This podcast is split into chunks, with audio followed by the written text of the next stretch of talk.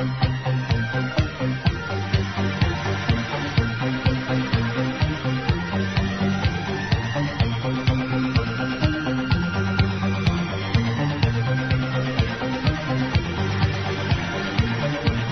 the high desert and the great American Southwest, I bid you all good evening, good morning, good afternoon, wherever you may be in the world's 25 time zones. Each and every one covered like a warm blanket by this program, Midnight in the Desert. I would be Art Bell. And it is my pleasure to be here tonight. I've got a lot to talk to you about, and then I'm going to scare the hell out of you.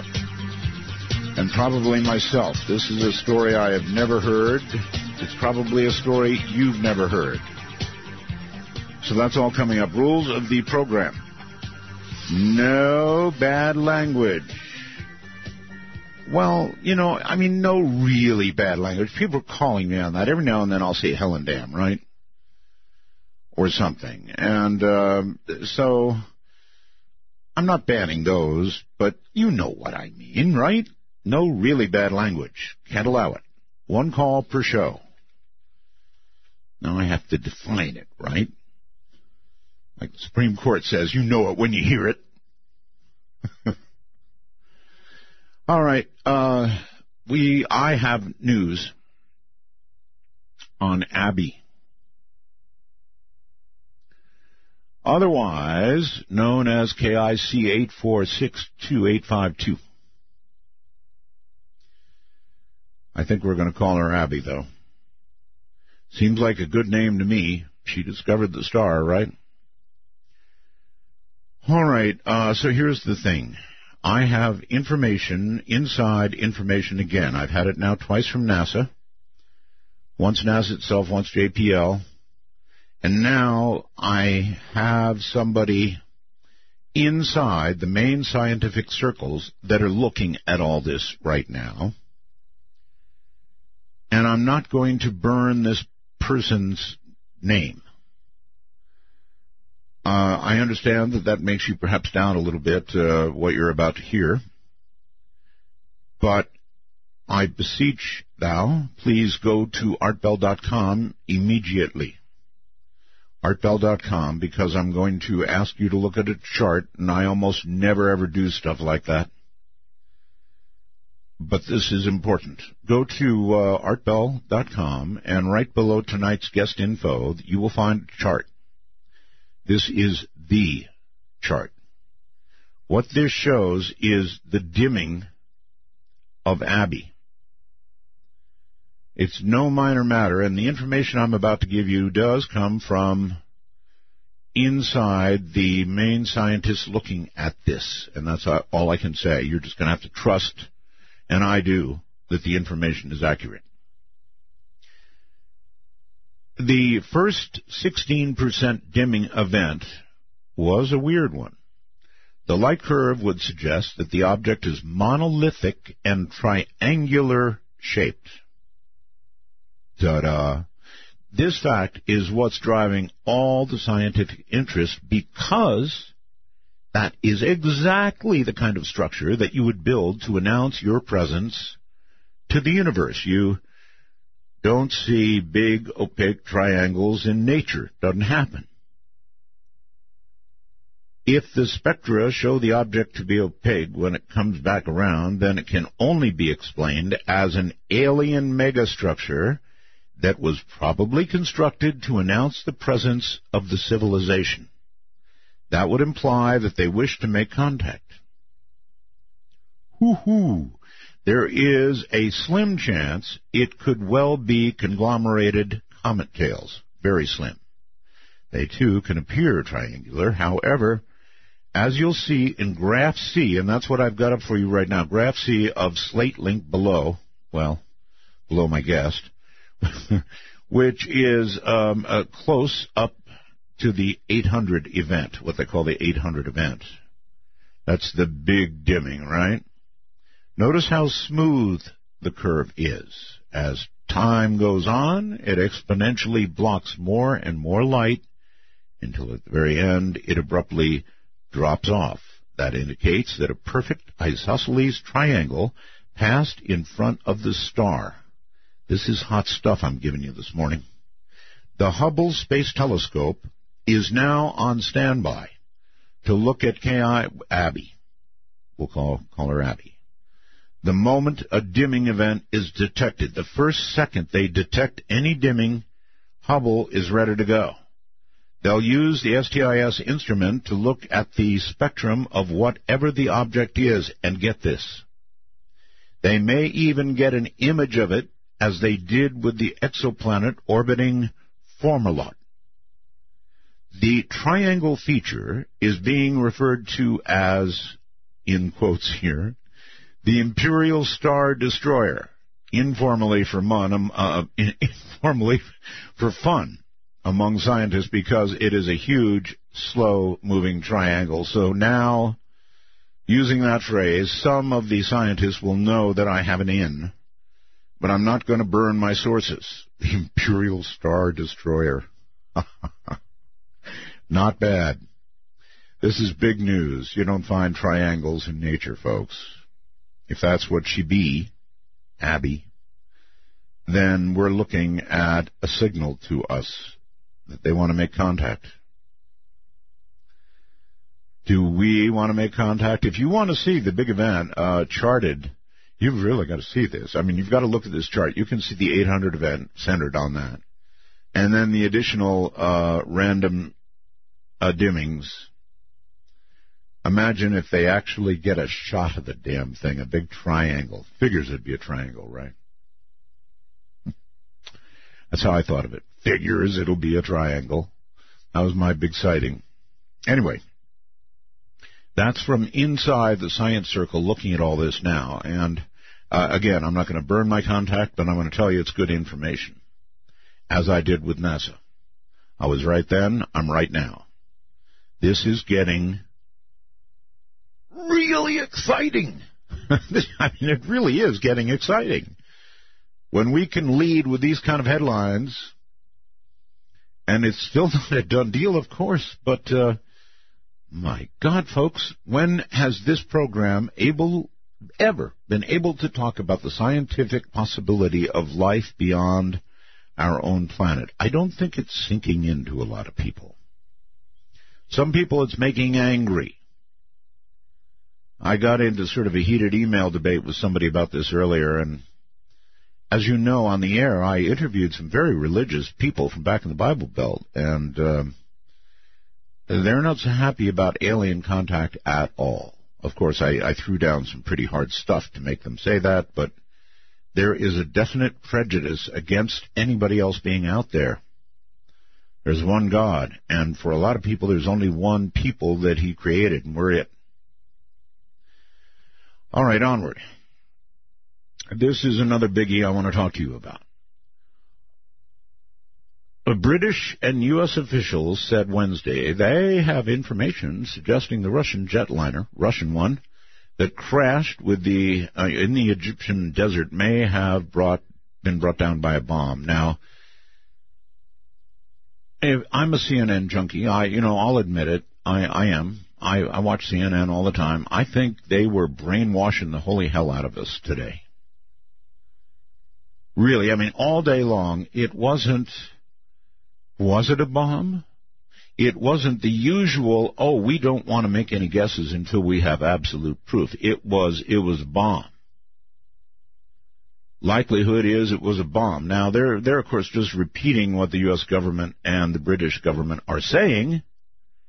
I will grant you that, but we're going to examine why the U.S. and British governments would be saying that. And boy, was CNN their mouthpiece today.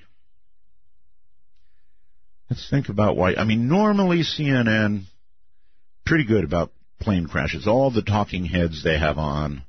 The British guy I really love but, you know, they all kind of were swinging in there with CNN that this was a bomb that brought it down. And, and, you know, it may well turn out to be it was a bomb.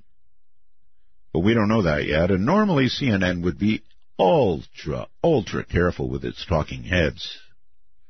And they'd all say, but we have to wait and see. But oh, in this case, it was most likely a bomb. Yeah, we saw, you know, a heat signature when it blew up. But they're beyond that now. They're talking about inside jobs and, you know, it being ISIS and ISIS, in fact, has taken credit, uh, perhaps not in the normal full way they do. Uh, they may be protecting an inside source. I'll give you that. And also I will give you that it may have been a bomb, but at this point we don't know that.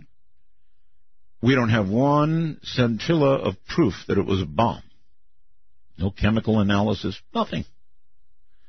And I'm telling you that normally CNN would be very circumspect uh, about calling it something like this. I think they're calling it what the American British government wants it called.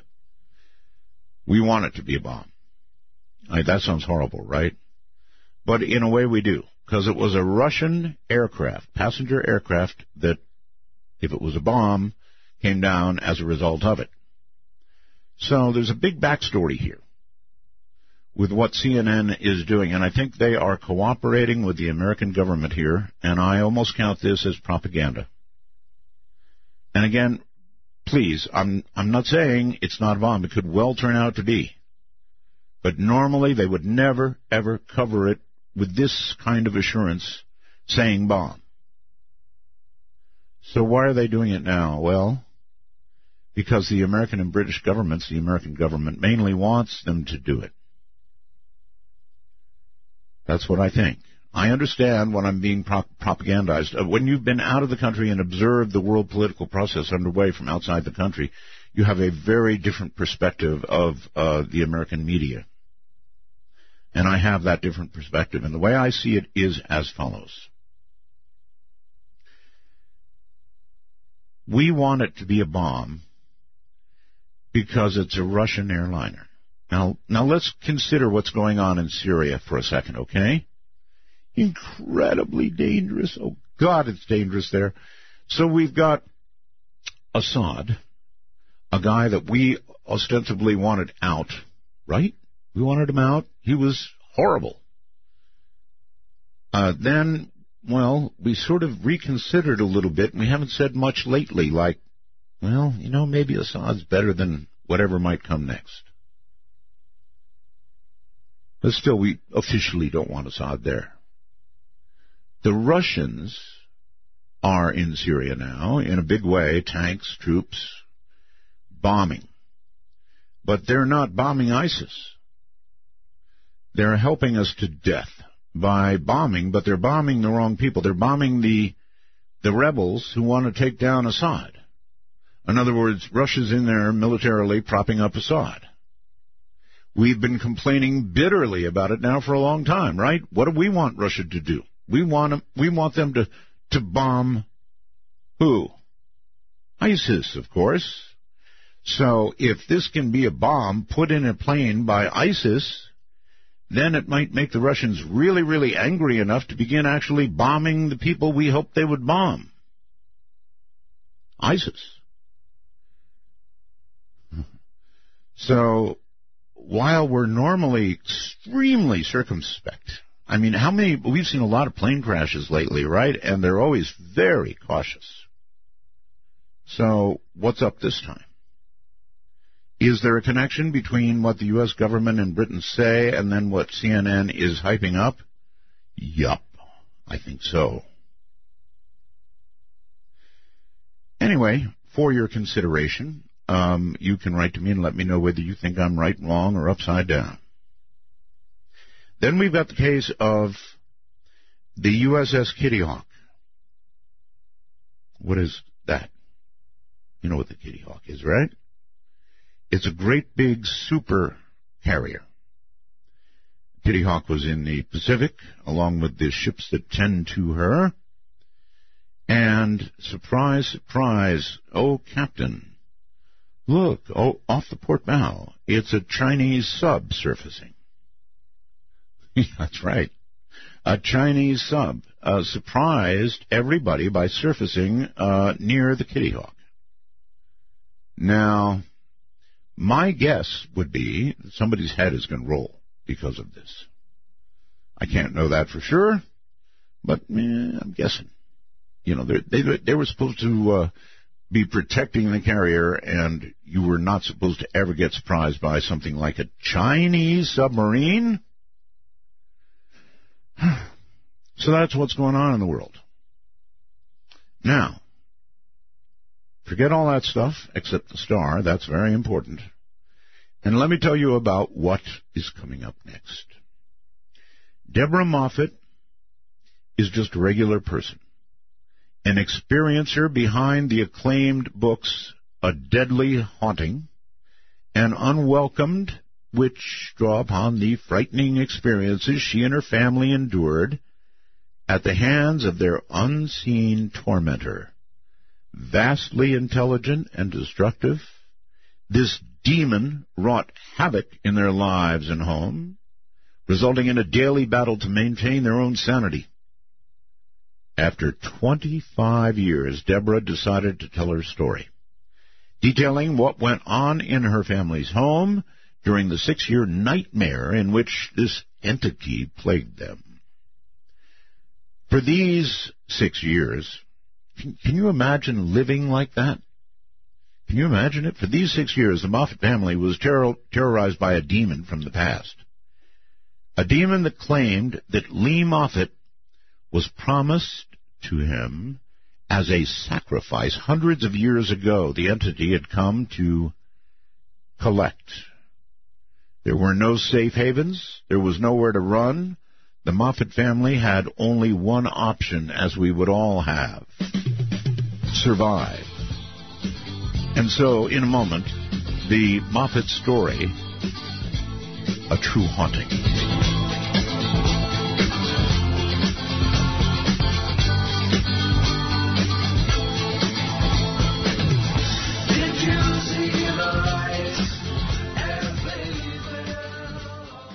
At the terror in each sip and in each sup. Will you partake of that last offered cup or disappear into the potter's ground when the man comes around? Take a walk on the wild side of midnight. From the kingdom of Nye, this is Midnight in the Desert with Art Bell. Please call the show at 1-952-225-5278. That's 1-952. Call Art. Well, all right then. I can take it. Mike in uh, Massachusetts said, Art, no one's perfect. I just want to let you know before people start scolding you, it's Tabby's star, not Abby's star. Yeah, I, I knew that, Mike. It was just a test, and you're the only one that passed. No, Mike, I'm lying. I did blow it, and it is uh, star. It happens. I'm sorry. Tabby's star. It's Tabitha. So Tabby. I don't. I don't know why I like the name Abby, but I do, and it gets stuck in my head. So no, Tabby. Tabby star. God, that's an important story. All right. Um, now to Deborah Moffitt, and uh, you're just not going to believe what you're about to hear. Uh, Deborah, welcome to the program. Thank you, Warren. Thank you for having me on. Do you prefer Deborah or Debbie or Miss Debbie's fine. or Miss Moffitt? No, Debbie's fine. All right, Debbie, it is. Um, okay, Debbie. Um, I guess in this you have just you know I blabbed away most of the first half hour, so uh, if you would please tell us just a little bit about yourself. Uh, actually, uh, I have three children. Still live in the same house where this the last part of this story occurred. Uh, retired, and Mr. Entity has been gone 25 years now, Mm-hmm. and uh, we've never heard another thing from him. Well, if you have three children, then uh, that's what you do. Right, that's true. Uh, so this all occurred that long ago, Debbie. Is that right? Yes, yes, it did. It happened. Tw- it actually started before I was even in the scene. It happened. I married my husband in 1987, Right. and this actually started from what we can. Um, the researchers that came to study it think it started back in 1980. Was had to do with a I'm uh, sorry, I missed the year 1980 something. 1984. 1980. and it had to do with a Guatemalan housekeeper who practiced uh, um, Santeria. Ah, yes. Um, okay, so who got her upset? Well, back in 1984, uh, this my husband's mother, her mother, his grandmother, had a stroke, and they hired a Guatemalan housekeeper to take care of the, her. Right. and they lived. She lived right next door to my my uh, mother-in-law and, and my husband. Right. And uh, the Guatemalan housekeeper, very nice lady. I don't think, from what I've been told, did any of this on purpose. She was afraid that when she lost her job, when the when the grandmother died, she'd have to go back to Guatemala. I see. So I think she was trying to keep the grandmother alive as long as she could. And what happened is she opened some type of a, a door and allowed something to come in. Is this sort of all guesswork, or do you have any firm reason to believe that's what happened? There's it's partly guesswork, partly from what my mother-in-law found at the house after her mother died and Juanita left the house. Uh, they went to clean it and they found strange markings all through the house. They found candle wax, broken rosary beads, and blood and feathers. Oh, So from from what we they told the the researchers that came to, to the new house, they believe that that's probably what happened. That's because they can think of no other no, no other way, you know, why this started. okay, but uh, yeah, that's quite a bit. Uh, you said feathers and and blood and what else? Uh, broken rosary beads, feathers, Rosary beads. candle wax, and strange symbols all through the house. Okay, so there was practice going on in the house, no question about that. Right. Well, I, I do agree. not, I do certainly agree, Debbie, that um, when you dabble in such things, uh, you do leave open the door for something you don't want as well as something you do want. Yes. Like I said, I don't believe she did this, you know, anything to happen on purpose. She was just trying to keep the grandmother alive to save her job. Yeah, okay. But it didn't matter. Something evil did come through. Yeah, so I get that, but I read in the opening that uh, Lee Moffitt was promised to him as a sacrifice hundreds of years ago. Right. Now, that's different than somebody practicing Santeria and calling the wrong thing across. Well, well, this is a story that now the entity used to communicate with us by writing on a mirror with soap, Really? and it could it would write from morning, noon, and night, and it it told me the story because when I one of the times I asked it, why are you doing this? Why are you here? And it told me why it wanted Lee. Okay. that he was in a he was in not now I don't mean in physical form, but he was in a monastery way back in the 1600s, and some of the monks there practiced Satanism, and they promised him a blood sacrifice, and it never came to fruition. And the lady she wasn't sacrificed, but he believed because she was promised to him, Lee, in a past life, now he, she still belonged to him, and now he found her and he came to collect her. Okay, I want to be straight about this. Lee, or Lee to be, was promised in a past life to this demon. Right. Um, and uh, so it wasn't Lee per se. It was, uh, well, I guess it was Lee. How could they know to promise Lee would be there that far ahead of time? I don't know. They promised her in that that lifetime with the in the monks with the monks they were going to sacrifice her, and something happened and she wasn't sacrificed. So Huh. he still believes she belonged. This is what the demon wrote to me. So he still believed that she, she belonged to him, and he came to collect her. Wow. So uh, Lee came to collect her. You mean?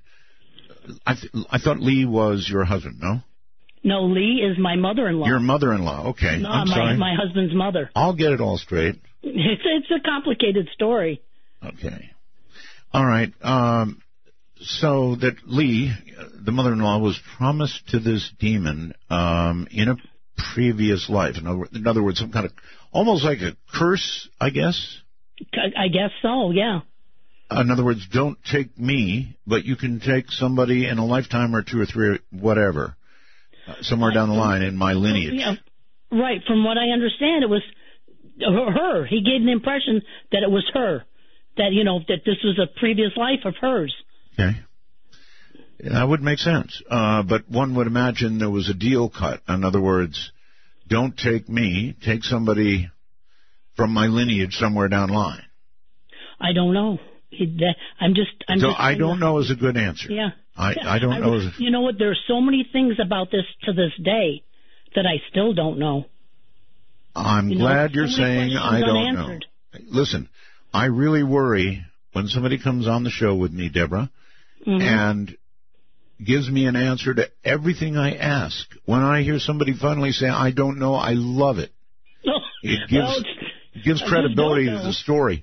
You know, usually you ask, you push hard enough, and somebody says, "Well, the demon told me one night when I had a deep sleep," you know, or something like that. In other words, they try to provide an answer to every single question you ask. And as an interviewer, I've learned that's not a good sign. So stand by, Debbie, and we'll get back to you. This, of course, is uh, Midnight in the Desert.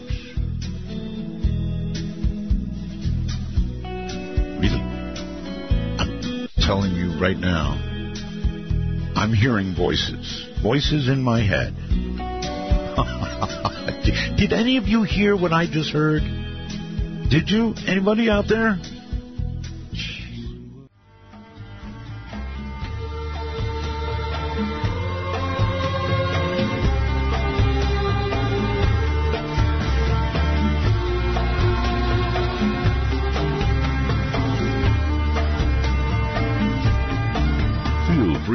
Sniff our packets. Then, with a smile on your face, please call the show at 1 952 225 5278. That's 1 952 Call Art. You should always be smiling. Actually, um, Mike in Virginia said, Are you planning on doing a prediction show this year? of course, Mike. It's a tradition, has been. Uh, the only thing I don't have, of course, is last year's predictions to make bonks out of, so it'll be a very positive show, looking ahead only. Or maybe two days of it, I don't know. And then you may have heard my remark prior uh, to the break that I was hearing voices in my head.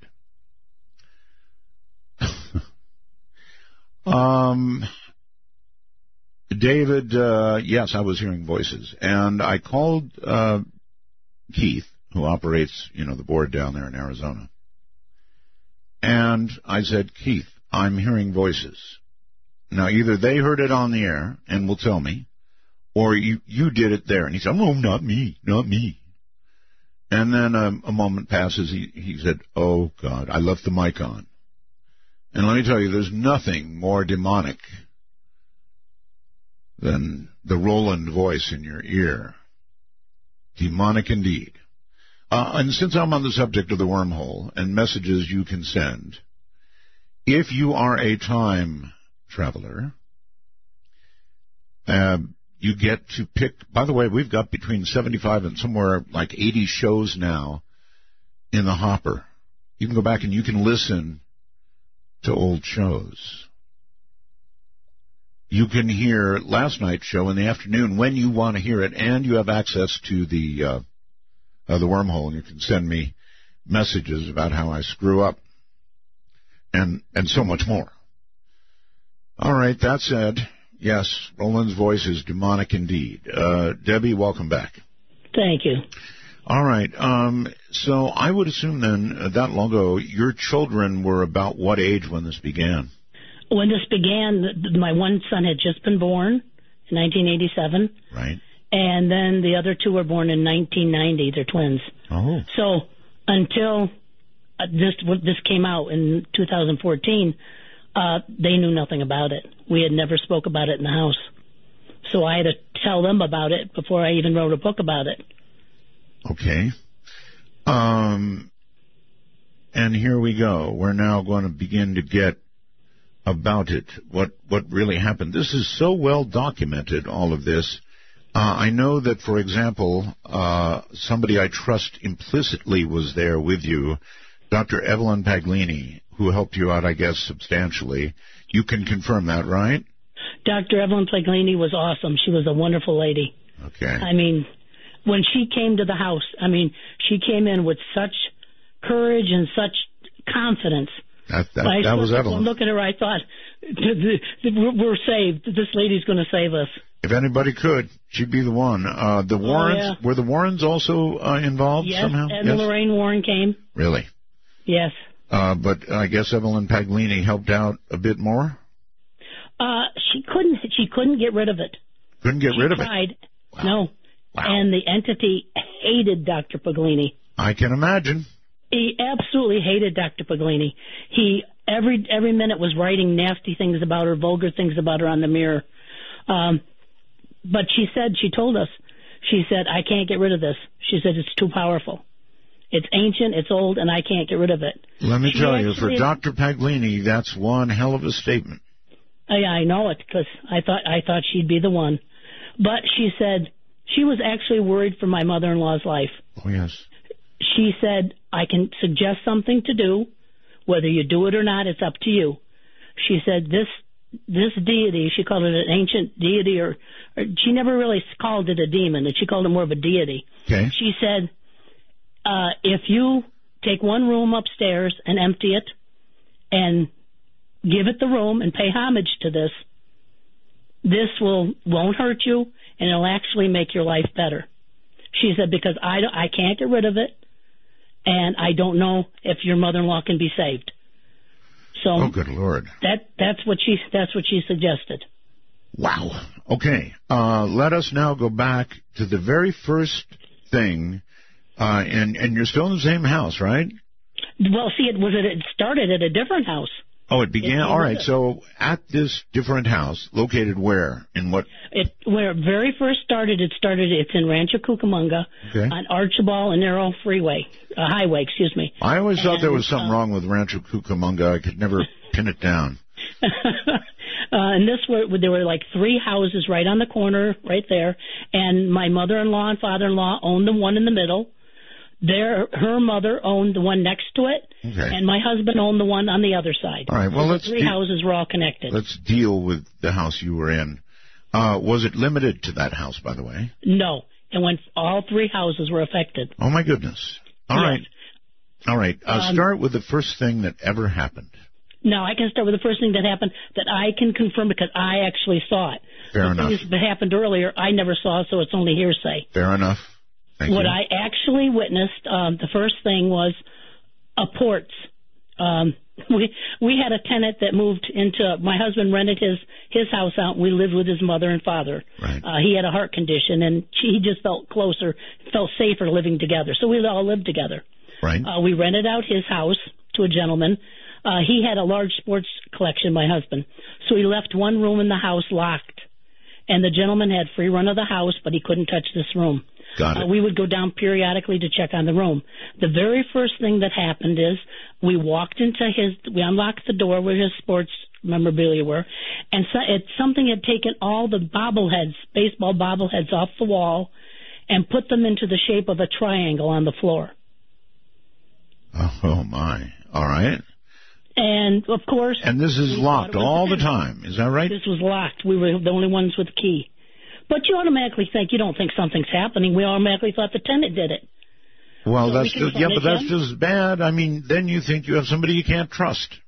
Right, but at least you can see that that person and you can deal with them. True. Um, we confronted him. He said, "I've never been in that room. I never touch it." I have a room like that in my house. Um, there's nothing but very expensive, uh, very complicated radios inside, and so nobody goes in there. Right. That's the way Bill felt about his sports collection. I fully Um, understand.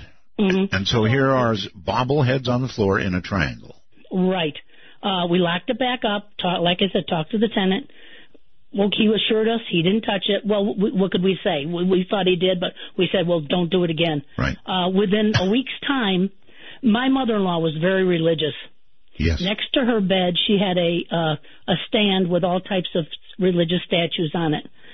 One morning, she wakes up, and on the statue of Jesus is a pair of men's briefs Bad. out of out of nowhere.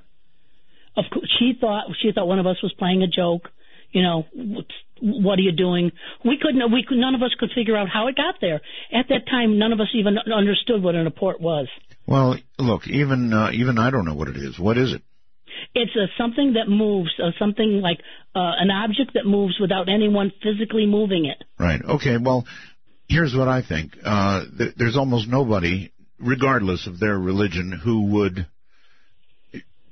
would do something like that. I mean, it's it's just so highly disrespectful. Um, I can't imagine. Of course, I don't know your family, but I can't imagine anybody would hang some underwear on uh, a cross. No way. No, it was. It was. It, she was very upset, and it, it progressed from there. Pretty soon, we started getting all kinds of different clothing on her her statues. Then we couldn't figure out where they were coming from. Then we started getting mail and receipts, and they were all coming from the tenant. The- They were coming from the house next door. Um, receipts? You mean he was buying stuff? Sure, he would. there were like receipts where he bought some clothes and he had a receipt for them, Yeah. and they'd end up on her chest by her religious oh, oh, I see, statues. I see, I see.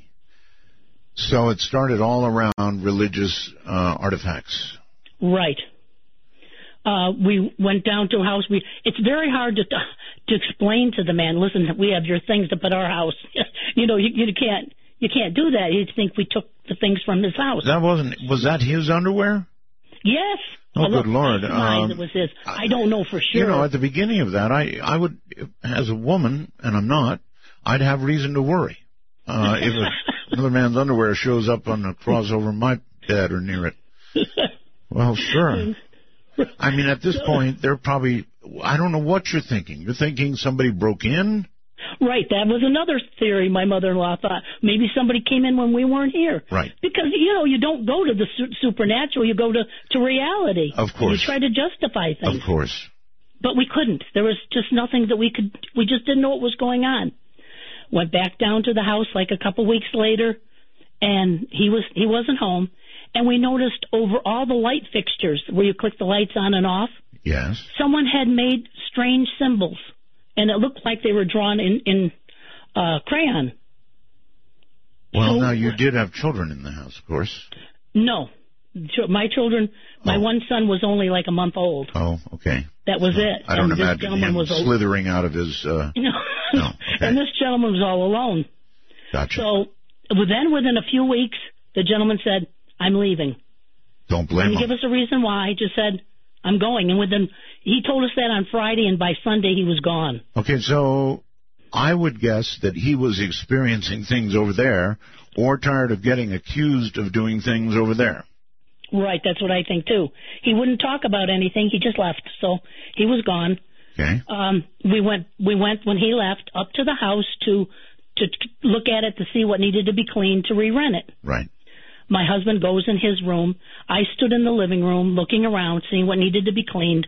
There was a long shelf on the top of the the wall, ran the whole length of the living room with all kinds of knickknacks. Right. I looked at it, and then I looked back, and I looked again at it within like a blink of an eye. Every single thing on that that shelf was turned backwards within a blink of an eye. Oh, bad. My husband came out. I said, "You're not going to believe this," and he didn't. He said, "No, you didn't see it right to begin with. They were all turned backwards. This, maybe this man had problems. He did these weird things. So, so just let it go." So I knew though that I what I saw. Right. That's right. I understand. You know what you see, and what you see is what you saw. Right. Simple as that. made plans to come back the next day to start cleaning. He had kept, he kept the place pretty good, but it needed to be cleaned. Uh, we came in, we walked in the door. In the middle of the living room was a lamp from the bedroom sitting in the in the middle of the floor. Ay, ay, ay. And I just looked, and my husband said, "Oh, somebody must have came in the house." Because he didn't, he wouldn't want to believe. He was so f- afraid of the paranormal, he wouldn't want to believe something paranormal was happening. So he would try to make excuses what was happening. Most normal people would. Yeah. So we put that lamp back. We went into the kitchen. We went in the kitchen probably for two minutes. Came back into the living room, and the furniture from the dining room was stacked up in the living room. Good Lord. Within two minutes, and we didn't hear a thing. Okay. Um, at this point, um, I wonder what you were thinking, and I wonder what your husband was thinking. Two completely opposite things. I looked at it as something at the time. I wasn't familiar with with anything paranormal. I had never been frightened in my life by it. Right. I looked at this as something absolutely fascinating. Look what was happening. You know, it was like my mind was going in circles trying to figure out what was going on. My husband's first instinct was, let's get out of here. let's go. Let's hurry. Let's get out. But I wanted to try to understand what was going on. You and I, Debbie, have different ideas of uh, what's interesting. Um, and by that I mean, for example, this star out there that could be aliens. That's mm-hmm. interesting. A room full of furniture moving itself. I run like hell. My husband also. Feel free to. to me, it was it was like I just couldn't understand it, and I, it was fascinating to me. Um, I put the furniture back. He left. Uh, he stood outside the door. He didn't want to be in the house. Don't blame him a bit. But you know, the feeling in the house, there was nothing nasty feeling in the house. Do you know what I mean? The house didn't feel like an evil presence or something threatening. It was like this, and it became almost like a game. When we, when I'd go up there to clean, I would go in room or into a room and I'd say, "If there's something here, move something." Yeah. When I was cleaning, and I'd come back and something would be moved. So it almost became like this game where you know it gets you like it grabs you. Look what I can do. Debbie, a game is Candy Crush. Uh, what you're describing is no game, but I guess you were playing. Real, really, because it was to me, it was it wasn't frightening. It was amazing at that time. Okay, um, I've got to give you props for a steel spine that I I don't have. I I would have been I'd have been so out of there like your husband, boy. So this went on how long? Now this went on probably for another week, and then everything just stopped. Oh. It just stopped. It was like nothing happened. We went back to the house. Nothing was moving. Everything just went right back to normal. Okay. So the next month we decided, oh, everything's back to normal now. Maybe this gentleman, you know, left something, you know, he dabbled or did something, left something wrong, and everything's gone now, so we're okay. Uh-huh. So we decided to re-rent it out. Right. Now, during this time, the neighbor on the other side that we rented out, the, the grandmother's house, had talked to my husband and said, Did someone die in this house? Which no one had. And my husband told him no. But he evidently had been playing with a Ouija board. And he said he contacted something on a Ouija board. Oh, brother. And he, and he wanted to know if anyone died in the house. My husband said no, didn't want anything more to do with it because he didn't want to even talk about it. So this, this, excuse me, this neighbor wanted to know if anybody had died because he had been playing with a Ouija board. And had contacted someone. Uh, okay. Um, and I presume stuff began to happen to him. We don't know. He never said a word. But one strange thing that happened, his son, he was like 20, 21 years old, yes. moved in with him. Um, we saw his son. This was a strange thing. We saw his son, my mother-in-law, walk by the house. She was walking her dog, and his son was in the backyard and he was digging holes and planting trees, but he wasn't planting trees like planting trees. He was planting them upside down. Uh, oh, okay. Yeah. So she was going to talk to him. She said when she looked at him, he just stared at her and just stared, and she was she got frightened and she just she left him alone. She said she didn't care if he was planting trees upside down. She just left. I get that. So things were happening on, happening on both sides, and then everything stopped. It was like it just stopped. So we thought, well, okay, everything's okay now. So, so did somebody go out there and plant the trees correctly, or did they stand forever looking silly? No, they died, and they were all taken, just thrown away. That figures. Eventually, because uh, within a month or so after that, the tenant died. Okay. Monty, his oh. name was. He died. Okay. And his son moved out, so that house was empty. Um, Did he die a natural death, might I ask? He died a congestive heart failure, which is funny because it seems like everybody connected with this died of con- congestive heart failure. How are you My feeling? Hu- I feel fine. My husband died of congestive heart failure. His mother died of congestive heart failure. His father died of congestive heart failure. Hmm. His uncle that lived in the house next door died of congestive heart failure. Wow. So it seems to be something that runs through that. Apparently. Yeah. So we rented out the house again where the tenant was from with the bobbleheads. Right. We, re- right. we rented that out again because everything was quiet. Sure. And like I said, there was nothing threatening that happened. So we didn't feel, I didn't feel frightened in any way. My mother-in-law and my husband, on the other hand, they were still frightened of this. Mm. Did you disclose to this new? Profe- Yes. You Yes. did. My husband said, you know, this house may be haunted, and they laughed. You know, it was like back then. It was like 1987. Uh-huh. It wasn't like today when people are more open-minded and they understand they understand more about what's really happening out there. Back then, it was more of a joke. This is a haunted house. yeah. So they moved in. It was a younger woman and an older gentleman. Uh, they weren't married, but they lived together. Uh, the lady was very kind. We lived next door. We, I would talk periodically with her when I went out in the yard. You know, she was a nice lady. Then I noticed that I didn't see her very much. oh. And then I see her in the front yard, and she's she looks like someone had beaten her up. And I confronted her. I said, "Are you okay? What happened?" And she told me that since they moved in the house, Hold it, hold it right there. Hold it. That's a great hold. Hold it right there. We've got a break. It's the long one I told you about. What do you think she said? I'm Art Bell. You get a shiver in the dark, it's raining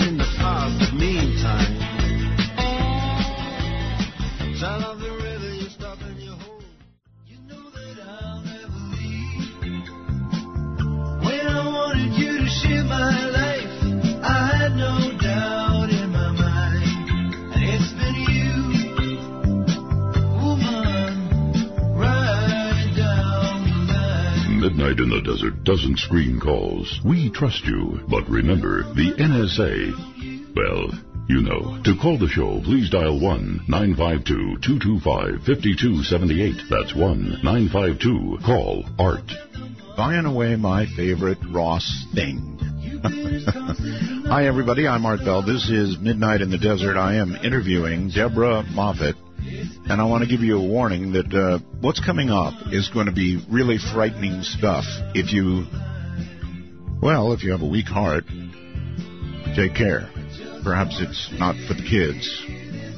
So uh, the first part has been sort of, I don't know, uh, light, kind of scary for me in a way, but uh, not the heavy duty stuff that's coming.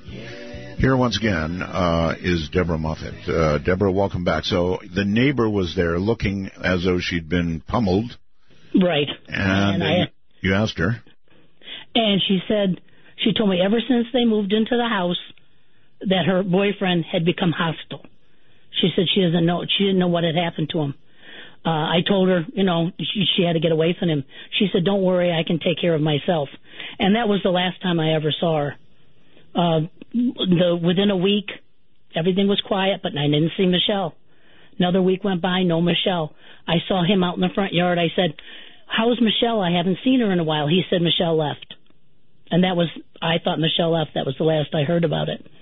Uh, within uh, within the month, he moved out. He just said he had to leave, no problem. He just was leaving. Oh, Boy. uh, we went up there to to clean the house, and it was spotless. I mean, it was bleached. It was cleaned. There wasn't a bit of dust anywhere. The only thing missing was a rug. It was like a throw rug, big throw rug. Suspicious. Did anybody check uh, out under the upside down trees? Dead, dead trees. no, we, um, so we decided we just locked it up. We didn't know at this by this time. My husband, my father-in-law, myself, and my mother-in-law had decided we were going to sell the properties and move to a new house, a bigger house, and live together. So we were thinking, oh, we just won't we won't rent anything out anymore. When Monty died, we didn't rent the other house out. When this tenant left, we weren't going to rent this one out again. Okay. Um, after he left, about a week or so, maybe two weeks later, someone was knocking at that door. I was in the front yard. I yelled over, he doesn't live there anymore. He asked me, well, do you know where he is? I said, no. He said, did you hear what happened to Michelle? And I said, no, I, I haven't heard anything about Michelle. He said they found Michelle beaten to death, wrapped in a rug in a landfill. Oh my God. Now, I was in shock because I didn't know if this was, first of all, I didn't know if it was true. I hadn't heard anything about it on the news or in the newspapers. I was just, it was just what this gentleman was telling me. And also I remembered her saying how the gentleman, her, her boyfriend changed when he moved into the house. So I remember going home and telling everybody in the house what had happened. Should, and I wanted to, I said, do you think we should call the police? and explain, you know, what happened. And, and no, they said we don't even know if this really happened. How do we know this man this man was even telling us the truth? So I don't know if that had actually happened to Michelle or it didn't. as just what the gentleman told me. But to me, that was rather scary because at that point, it changed from something that was non-threatening to something that that maybe was very evil. Maybe. Uh, but you know, it, it, it would have been possible, Debbie, to go to either the police or a local newspaper and uh, find out if that. I mean, after all, if somebody's found uh, in, in a landfill in a rug, dead, uh, that's going to be a story. That's what I thought. Thought the same thing. But like I, I told to my now my husband was the type he read every newspaper, watched all the news. He said he hadn't heard a thing about it. So I don't know if that was true or if that wasn't true. And Pretty weird just- comment to make either way. Uh, right, it just put a lot of you know made me frightened at that point of what what this thing could do if it was real. Right. Okay. Um, you could even at this stage, even today, you could go back and find out if such thing had happened. I'm sure. Yeah, you know what? That would be interesting to do to find out because Sure would. uh, Michelle Michelle was a nice lady. It's not. It's not a light comment you just drop on somebody. I mean, he must have had some knowledge. That's yeah. I mean, where would it come out of the blue? I mean, there had to be some fact. The stories always have based on some fact. Uh, or made up. Why would somebody make up a comment like that? Good God. Yes. Found dead, wrapped in a, a rug. Okay. Um. All right. Continue. So uh, we left both houses empty. Uh, we found a new place to live. Uh, we were. It was like ten miles up the hill from where we lived. All right. And so we were moving very slowly. We, you know, they put the the property on the market, and we were moving our possessions very slowly up into the new house. The very last day we were there at the house, my mother-in-law and I were alone, and for us, this is when it really became hostile towards us. Uh, everyone was gone. My mother-in-law and I were in the back bedroom. We were getting the last of her things, in the, and there was one box. And all of a sudden, from the kitchen, we hear like a, almost like an explosion. We run to the kitchen, and the entity or whatever, what happened, all the cupboards had been just ripped off the walls. Just Off ripped the walls. off the walls. There were pieces of them were lying all over the cover, all over the, all over the floor in the kitchen. Oh, Debbie. Yeah, then we hear glass breaking. We go back into the bedroom to see what happened, and it blew out all the windows in the back bedroom. My God. And I remember grabbing my mother-in-law by the arm, and we we we just ran out of the house and got in the car. I, and did what? I mean, in the car, sure, for a while, shock, uh, shaking, Shocked. We just sat probably. there. We, my mother-in-law was shaking. She was so frightened.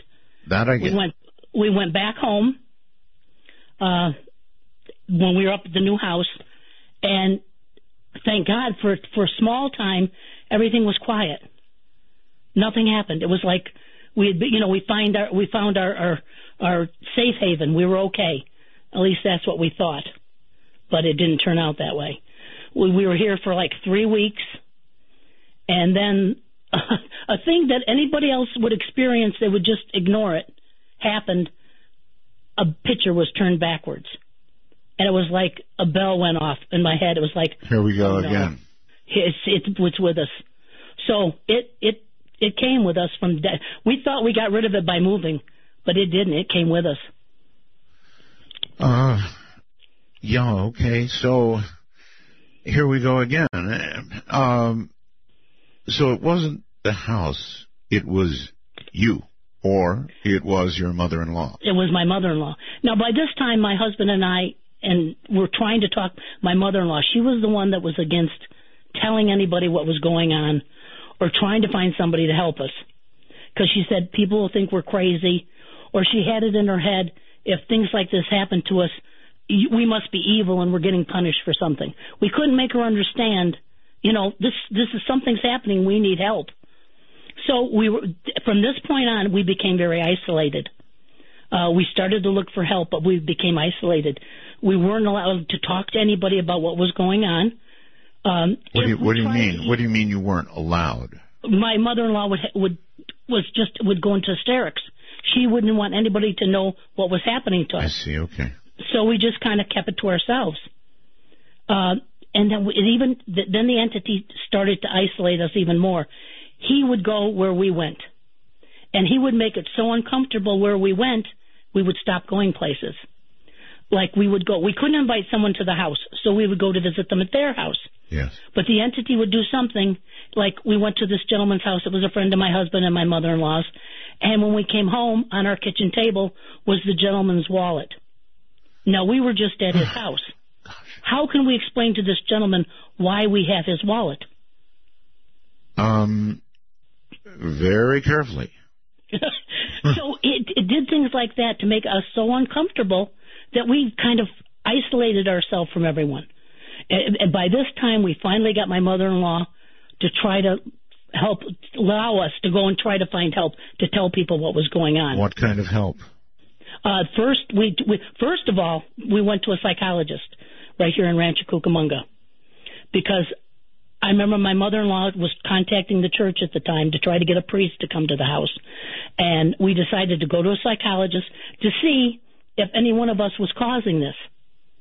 So we went to a psychologist. Gee, they wouldn't be the ones to really be able to pin this sort of thing down, would they? No, not really, but my mother-in-law said we need to go find out if one of us is causing this. Okay. Our- our- so we went to a, to the psychologist, explained the whole situation. He was dubious at first. The more we explained to him, the more he started to believe. Finally, he said, "I can't help you." He said, "You need to go to a, a parapsychologist, or you need to get in touch with a church or some kind of institution that studies this kind of things. I can't do anything to help you."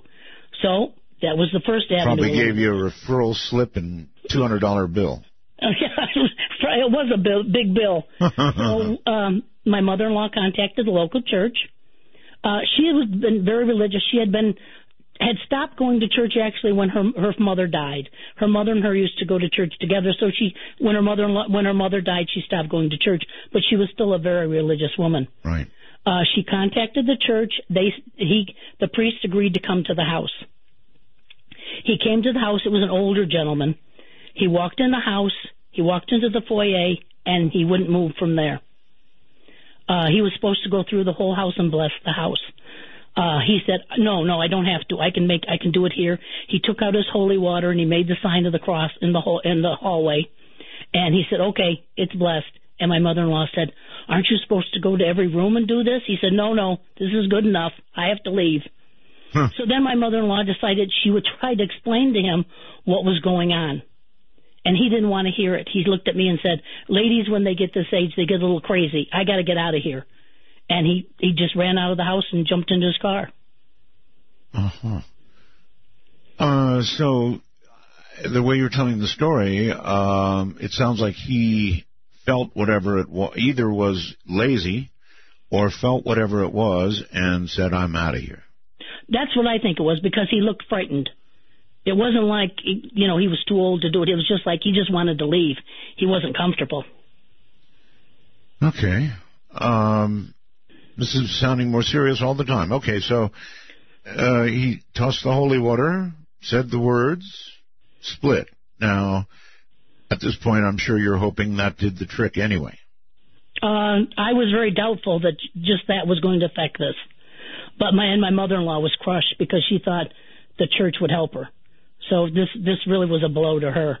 Uh, from this from about this time, the entity started to focus all its negativity towards my mother-in-law. Right. Now it made my mother-in-law's life hell.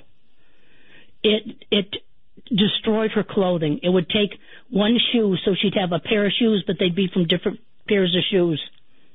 It, it would take her money, her wallet. It would destroy her credit cards, her license. She wasn't. She couldn't own anything. She couldn't have anything on her. Her purse. It would. It would hide. Her glasses. She had a very bad eyesight. It would take her glasses, so she was constantly having to to buy new glasses. All right. I don't mean to be insensitive, but I've got to ask this. Um, hmm You remember what the uh, the priest said, right? Uh, You know, sometimes older ladies, um, particularly if they're scared or just because they're older. I mean, we all begin to change, right? So, hmm are you confident that the mother-in-law was uh, of sane mind and Yes. other than being scared, I, I get Yeah. that, and I my who wouldn't my be? mother-in-law was was an old world Italian lady, as smart as they come, okay. and she was just frightened but she was sane. Okay. And I mean, I would see she'd go to her purse to try to get something, and, she'd pull out money. It'd be all cut to pieces, or she'd Cut pull, pull out her credit card and be it'd be sliced in pieces. So it would it was just it just tormented her. Uh, in the new house, it was quite large. Uh, she had a bedroom upstairs with my father-in-law, and it had its own bathroom and a sitting room upstairs. We had the bedroom, a master bedroom downstairs, which was a little bit further away from them. Okay. And other than and oh, another thing it liked to do was knives. It would bring knives. Now these knives weren't our knives. I don't know where the knives came from. He just apported them. He would stick them through the bottom of chairs. Her, especially the, it would be the chair that she would sit in, so that if she sat, she'd sit on a knife. You know, would there's a message in that.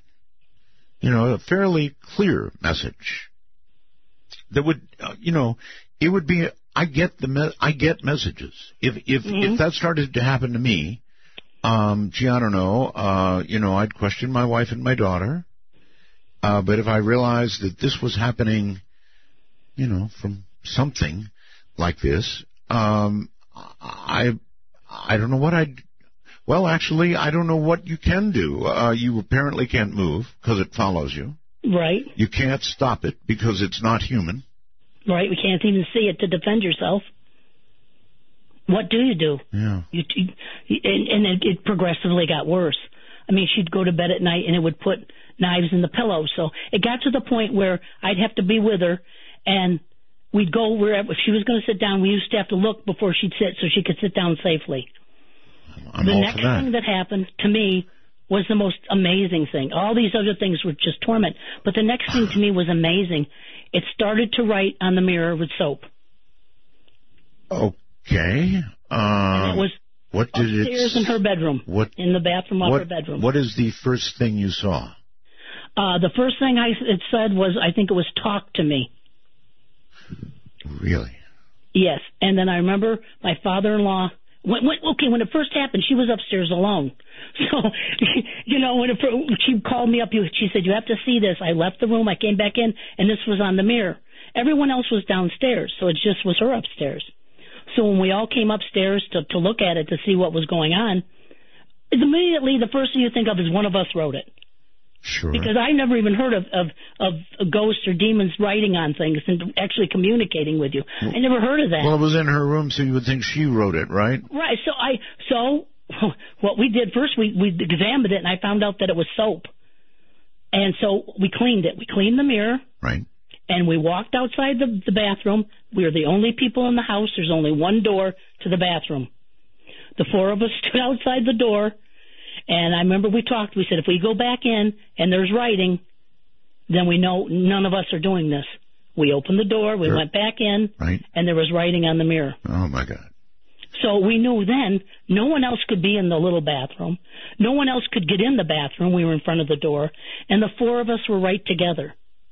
Perfect. we knew all right. So you know. happening. All right. So this time, what did it say? Uh, it started saying uh, it didn't want us to go in the attic. Don't go in the attic. Right. It didn't want us to go into the attic. It started to pretend. It started. No, when it wrote, it would write all the time. It wrote. It pretended to be my mother-in-law's dead sister. My mother-in-law had a, a nickname when she was a child that only her one sister called her. Yes. It was Nini. Right. And the entity wrote on the mirror, Nini, don't go near the attic. Sound advice, in my opinion. It did, so it didn't want us in the attic. It, it it would say things. There's a bad wire. There's going to be a fire. Stay away from it. It wasn't saying to us if it was her sister, you know, have someone check out your attic. There's a bad wire in it. I don't want you guys to get hurt. It was saying us stay out of the attic. So it didn't want us in the attic. Well, I'm impressed that there were four of you who, after immediately cleaning this mirror, went back in and then saw it. Okay, so that Right. eliminates any any other possibility. It did. At that point, we knew it wasn't one of us, and no one else could get in there. All right, so usually, you know, when there's a button and it says don't press this button, everybody does. They press the button. So it didn't want you to go in the attic. And oh my Right. God, there's a mouse crawling across my table. I'm serious. Excuse me for a moment. Okay. I'm going to see if I can. I'm going to see if I can. God, what is a mouse doing here? I wonder if it's your influence. I'm going to see if I can get a picture of this. Hold on. What in the world is a mouse doing in my? You know, it's funny because we were infested by rats Yeah. for two weeks. Yeah. Hold tight. Oh, now he's gone. Darn it. All right, where'd you go? I was just set to take a pee. He was just sitting right there. I'm sorry, uh, Debbie. I'm really sorry. You're in the middle of this story and I'm talking about a mouse. Where did he go? okay, let's continue with the story, Debbie. I'll keep an eye out for the little guy. Okay. I hope it has nothing to do with your story. I hope so. Please continue. So my father-in-law, we stood there. My father-in-law one time asked it what its name was, Yes. and it wrote Prince. It wanted to be called Prince. Prince. Prince. Okay. Uh, at this point, apparently, uh, he was, you know, I don't know, getting used to this to the point he could do something like that, ask a question. Uh, it, it, at this point, yeah. Other than that, the time when it answered that, for the first like year, it didn't communicate with us. More so, it spoke at us. You know, it wouldn't respond to what we were asking it. It would it would tell us things, things it wanted us to do, things we weren't supposed to do. It became it almost became our, our we were almost like held captive. Was it like bad things it was telling you? I mean, give me an idea. It was bad things, but it would, it, you know, it wanted, it would say, don't go in the attic, don't do this, don't bring anybody to the house. If my mother-in-law and father-in-law had to go somewhere, if we didn't, if they didn't ask the the entity, you know, say they were going to go, it would destroy the car so they couldn't go. It it had such power. It stopped us from doing some of the things we wanted to do. It would break windshields, break headlights. It was it was the most. It, you can't believe the feeling of of almost being held captive in your Yeah, own this house. this is very serious damage for one Oh, thing. it destroyed the house. The entity had a symbol. It was a triangle, and it had a tail coming out the bottom. And it carved this symbol in the walls.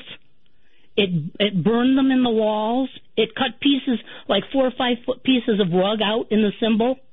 It literally destroyed our house. Every day was putting our house back together. That's incredible. I, I, you know, I mean, how do you go on living with something like that? Now, I guess at this point you knew it was with you, not just the house, so it wouldn't make Oh, any yeah, difference no, it, to it move. was with us. I mean, no matter we went, like I said, we'd go out to dinner. We'd come home on the kitchen table would be the name tag from the lady that waited on us. One time we went out to dinner and my mother-in-law looked down at her plate and her meat, it had a big, like someone had taken a big bite out of her meat. Yeah. So where we went, it went. Well, that sure takes the fun out of a, a night out. Um, Yeah.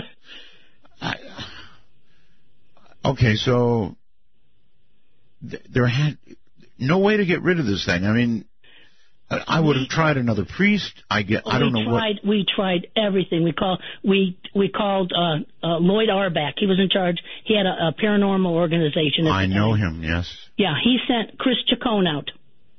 And I remember Chris Chacon came out and he had, at that time, I've never seen one before, one of those meters, EMF meters or whatever it is. Yes. Uh huh. And he went through the house and he checked it with that and everything. And when he was done, he couldn't do anything, he said. I said, well, what is it? What's going on? And he said to me, very, very nice gentleman, he said, there's some things in this world you're never going to understand. And that was all they could do for us.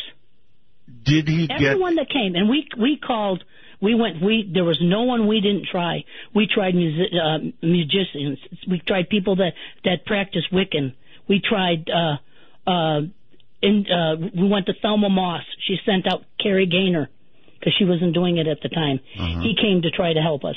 No one could get rid of it. They would say, "We'll pray for you." We had religious people come out. We'll pray for you, Hmm. but no one could help us. Um. Well, well, okay. Um. I, I'm lost. I mean, what at this point? What does anybody do? Uh, you mentioned he had a, a meter. Did anything register on the meter? He didn't tell me anything. All he would tell me was, you know, there's some things in this world you're never going to understand. All right. Well, I know Lloyd, so I'll talk to him about it. Yeah. But obviously, Very, you, Lloyd Auerbach, very nice man. He Very tried, nice. He was, yeah, very nice man. Um, I'm trying to think of other. We had, like I said, people from all over. We even wrote to people in different countries. In Brazil, there was a, a gentleman that worked with this things. We we contacted him. He told us to contact the Warrens. Uh, but before we contacted the Warrens, we we had other people come out. We had a a uh, this this is the time I saw it show itself, or at least use something to show itself. Uh, two um, shamans came out to the house. Very nice people. They came out. Um, by this time, they had the entity had destroyed my mother-in-law's room upstairs to the extent, and it was so it was felt so dangerous. Now we all moved in together into the master master suite downstairs. huddling together. Yeah. So now downstairs we have, in thank goodness it's a really large room. Has a sitting room, so we had beds in there, and we had bed in the other part. So we all stayed together. At night we, we didn't go apart. My mother-in-law very rarely even walked through the house by herself. Don't blame you a bit. I, No, I, I no. think any group of people would be so terrorized. Yes, you can do nothing. There is nothing literally you can do. So No. you try to survive. Right? That's what you do. You try to survive the best you can. It got to the point where she'd be sitting in a chair, she'd turn next door, and next door would be a knife sticking right next to her in the wall. Oh my God. And these weren't our knives. We ended up with a box of knives, a big box of knives that weren't our knives that we just threw away. Really? He, yeah, he just apported them here. So you saved them. We we had them in a box, and the we threw them away uh, after about a year when the box God. got filled. We just threw them away. You had a, a box full of knives. Yeah, and they weren't our knives, and they were all kinds of knives, old knives, new knives. So at this point, you you had no idea. I, well, you were in discussions with this thing, right? I mean, obviously, A- up to a point we weren't because in a way like i said at the beginning the first year or so he talked at us. He wouldn't really communicate with us. Later on he started communicating with me. But at this point he wasn't. Like oh, the last thing was like before the spear came. I'll talk to you about the spear. But before they came the indians came. Uh, the shamans Indians? came. Indians, yeah, okay. shamans. Very nice people. They were, they really tried to help us. Um, there were two shamans came, a female and a male, and I went with them upstairs. Now no one was upstairs. The entity took over the upstairs. It became his upstairs. okay. You could feel it if you started going up the steps. You'd get halfway up the steps and it was like something would just tell you no. And you want to come back down the steps. You just left it alone. So we didn't use the upstairs for like six years. Good Lord. he went. The two shamans went upstairs. They asked me to come with them. I went with them. They did a ritual. They did. They had. Uh, I remember uh, feathers, and they were putting uh, sage. I think all through the rooms and chanting. They opened up the door, which is right at the top of the steps that goes into the attic. Um, they opened up the door, and they would blow the sage in. And as they would blow the sage in, a second later, something would blow it back out. And So their reaction? Yeah, you could see the smoke go in, then you could see something blow it out again. And their reaction to that? They they said we have to go into that room. So Okay. they went into the attic. I stood right at the doorway so I could be right there seeing what was going on. Now the attic had uh, a pink insulation around the the walls, and he told me he was going to confront this and make it show itself. I stood right there and watched this happen, and it's something I'll remember to my dying day. As I watched, the pink installation came off the sides of the wall and formed into a gigantic head. It was like a five foot head hanging from a rafter. And it was just a head, that was all. And I only saw the side view of it. I didn't see the front. And it had a, a, a huge chin and a large nose, and on the side of its head, instead of an ear, it had a circular horn that started there and made a circle and went up and over the top of its head into a big horn. How are you taking this, Debbie? I, uh, the even the unaverage person could not take this kind of stuff happening. Uh, you know, this is the truth. I don't know why, but from the very beginning, I was not frightened of this. It was almost like one of us in the house had to be the strong one. My husband couldn't, he had a bad heart. My father in law wasn't a good person. My mother in law was weak, and I had a child. someone had to defend the family, and it was left to me. So All I just that right. was it. All right, Deborah Moffitt, hold on. The head part, that would have been over the top. Way, way, way over the top for me. I'm Art Bell. This is Midnight in the Desert. Tell you all about the mouse in a moment. Damn. Unbelievable. Absolutely unbelievable.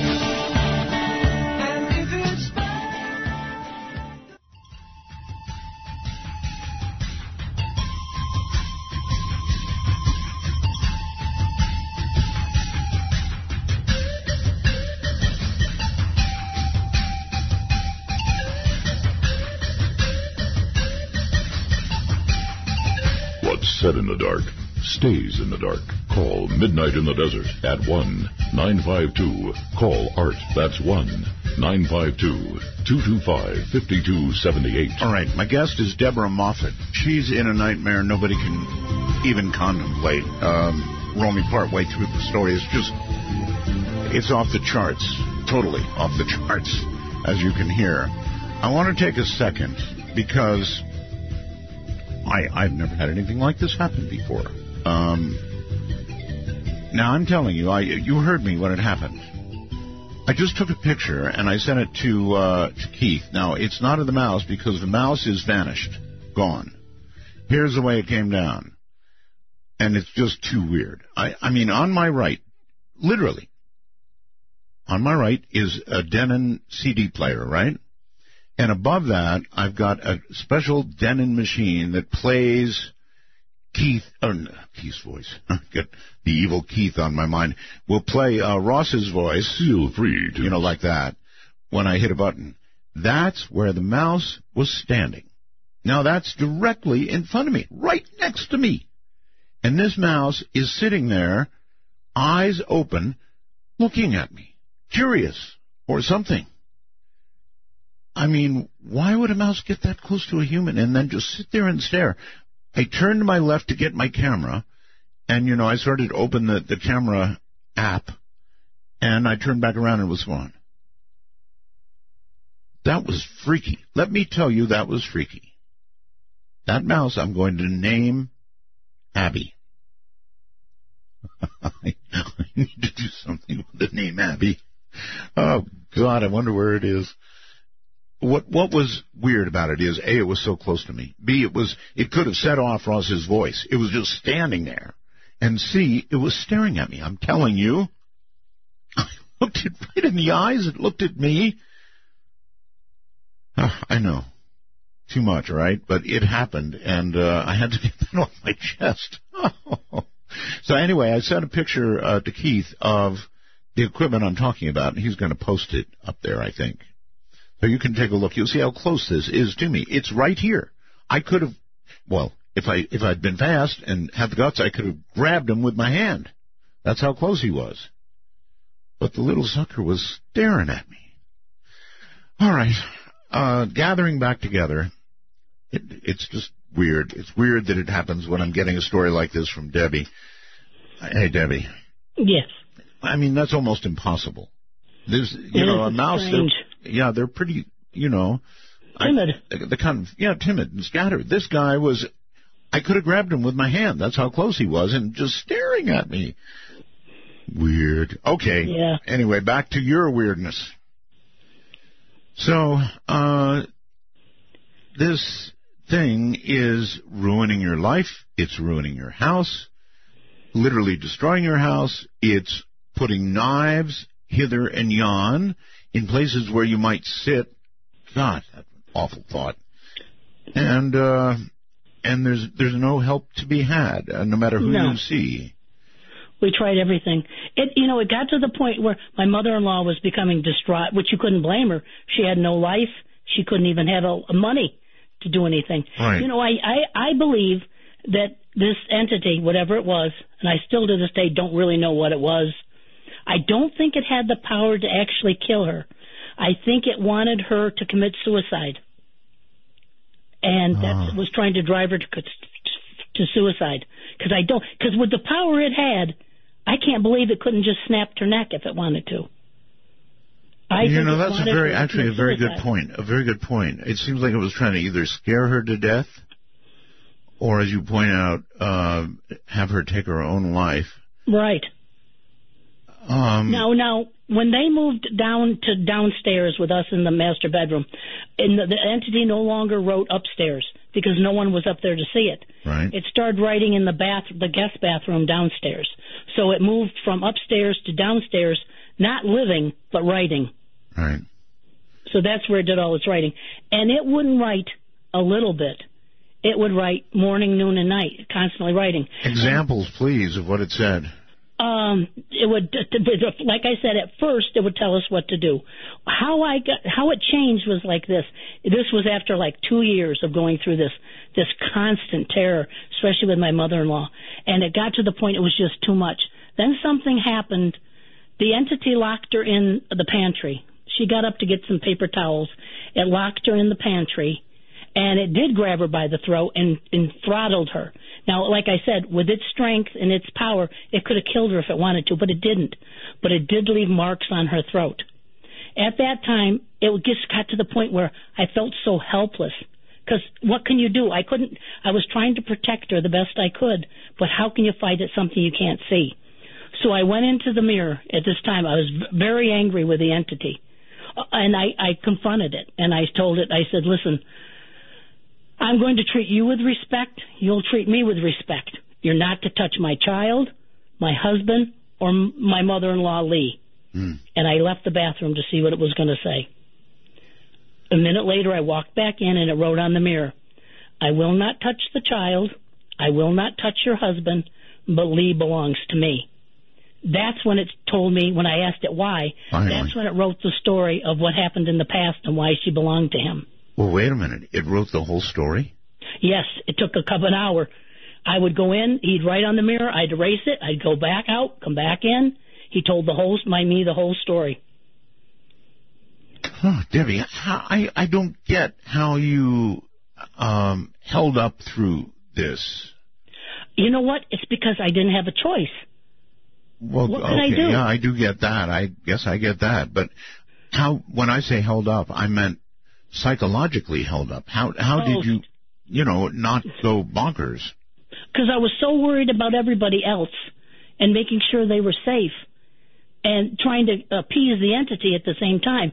Because I found out from that time on, that's when I started calling the entity Mr. Entity. I wouldn't call it Prince because I wouldn't give it that power over me to call it Prince because that's what it wanted. So I couldn't call it Entity. So I just called it, I told it I'd treat it with respect and it sounds silly, but I started calling it Mr. Entity. From that time on, I referred to him as Mr. Entity and he would call me Debbie. And from that time on, instead of talking at us, he started to actually communicate with me. He would talk, he would write to me on the mirror. Did you get any photographs of all this? Uh, this is, you know, this is funny. When it first started, uh, we'd had one researcher come and he would say, now take pictures of everything that happens and document everything so that you can show the next researcher or you can show me what's happening. Yes. So we would. It, it'd write on the mirror, we write it in a book, and we try to take pictures. Now, some of the pictures aren't great because you have to remember back at that time, it wasn't the digital camera where you could see if you took a good picture. Right. And taking pictures of a mirror, you got a lot of glare. Right. Right. I get that, but you did. Okay. You did So take took, pictures. during this whole like six year period, we must have taken a thousand pictures, Okay. right? But this is what would happen. The next researcher that would come would say to us, now, you got to get rid of all these pictures. You got to get rid of all this documentation because you're keeping it here. You're, you're acknowledging it and you're making it stay. So throw all this away.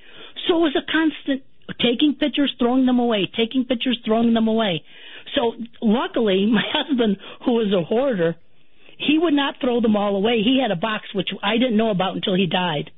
He would take some of the pictures and he'd throw them all the time in the box.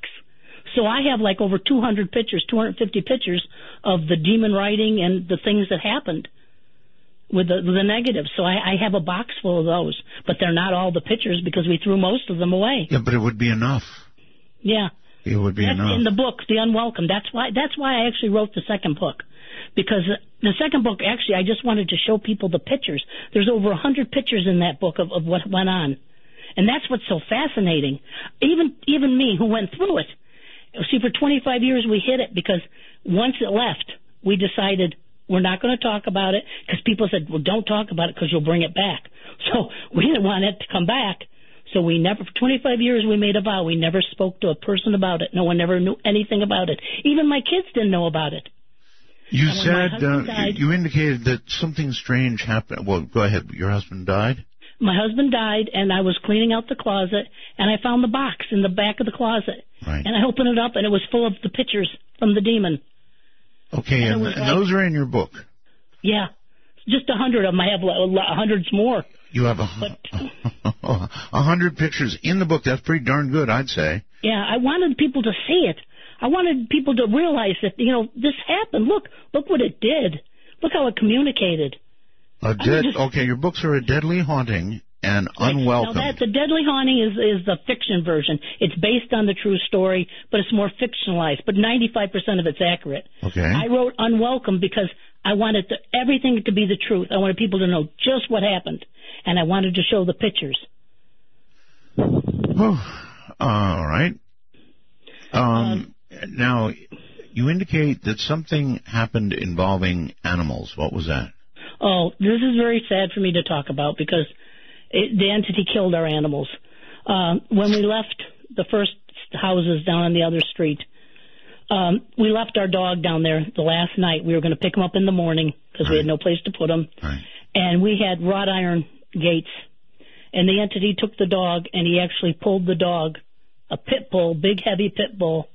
It actually pulled it through one of the, the three, four inch wrought iron slots. Oh my god! So half the dog was on one side and half was on the other. Oh my God. And I, I just, I could cry when I even think about it that, them, why we left that dog there. I remember saying, please, let's take him. No, he'll be okay one night. We'll pick him up tomorrow. And he wasn't. Um, It's so sad. She, it was just, all right. You did contact Ed and Lorraine Warren, right? right. I What- contacted Ed and Lorraine Warren. What did they They do? They were very nice people. They came out. Uh, this was back in, let's see, 80, 88, I think, or was it 89? The beginning of 89. It was Right. in February of 89, I think it was. Right. Uh, they were very nice people. I contacted them. They said they were coming out to California to, to, to have some kind of convention or something with a friend of theirs. I think his name was Chuck Moses from Los Angeles. Okay. And so they said they would stop and try and see if they could help us. Um, Ed, Ed Warren was, I mean, you could sit and talk to him for hours. He was such a very kind, nice man. Lorraine was a little different. She's a little standoffish, a little reserved, uh, but they were both very nice. They, I remember they came into the house. Now, whenever the entity did something, very few times did you actually ever get to see it. It's like you had to turn your back or blink an eye before it happened. And this is one of the things I actually saw when Lorraine came into the the room. She walked by a toy box, and the toy box slid right out in front of her. So I actually saw that, and that was one of the rare times it did something in front of someone. Um. Okay. So the Warrens tried, but no luck. They they came. She, she we all sat down. She said, "I'm going to walk through the house." She walked through the house. She came back down. She had she was rather pale, and I remember she looked at us and said, "This is the this demon is the most powerful, ancient, evil demon I have ever experienced." She said, "This, this Oh. is bad." I remember turning dead and saying, "This is bad, Ed. This is really bad." Of course, my mother-in-law. I mean, my mother-in-law almost passed out when she heard this because that really scared her. Um, they they told us they didn't have any contacts in California, someone who could come and help us other than them. Right. And so they decided. Ed said he would do a a, a rite of provocation. Oh, I don't know what that is. Uh, I, I actually I really don't know either. It's just he called the he kind of confronted the demon. But Okay. you know, at the time, I think there was more than one thing in the house because you got the feeling there was one one strong thing and maybe some p- uh, other things that weren't quite as powerful, but there was like one main thing that was the mean bad one. And I remember they went in and we all sat in a circle, and at the time we had a researcher staying with us whose name was Gary, who was brought to us by a friend who was who became a good friend of ours, Brian Hurst. Hmm. He tried to help us. He was a, a, a a medium in Los Angeles, a, a quite famous medium. He tried to help us. He wouldn't go into trance in the house because he said it was just too dangerous. But he did try to get people to come and help us. And he brought Gary. Gary was a researcher. He was staying with us, and the entity just hated Gary. He would torment Gary as much as he tormented my mother-in-law. So we sat in a circle, and Ed and Lorraine brought a gentleman, I think his name was Kevin, who videotaped everything. He videotaped it. And well, I remember we were sitting in the living room, and Ed did prayers, and he did some other kinds of things, and then he called forth the demon. Now, my father in law was sitting right next to me, and I remember my father in law started to change. Excuse me. I don't right. mean literally change into a monster, but there was subtle changes. His arm curled up to his chest. His back started to bend forward, so he kind of oh. leaned forward. Wow. And beca- he kind of became something different than what he was. And he stood up, and he he walked towards Ed, and he dragged his one leg, and he went towards Ed. And when Ed saw him coming towards him, he got frightened, and he held up a little piece of wood he had, and he said, "This is a, a holy relic from the cross. You can't harm me." And my father-in-law, in a voice that was completely different than his, but his voice, said, I'm going to bite your hand off and take your hand in that wood and chew it up and spit it in your face. And then all of a sudden, my father in law turned around, walked back in the couch, sat down on the couch, and went back to normal. Mm. This, this is a horror movie. It is. It's like anything that ever. I mean, we had, you know, I don't mention the things like the smells and the pounding and the banging because they seem so non consequential compared to the other things that happen. Right, right. But we And- had all that. We had like for two weeks we had like rats infesting. I mean, they were so bad that in the pantry you'd open the door and they'd be hanging upside down, swinging in the in the pantry. really? We had birds for over a week that would bombard our windows in the bedroom. I wish you hadn't told the rat story.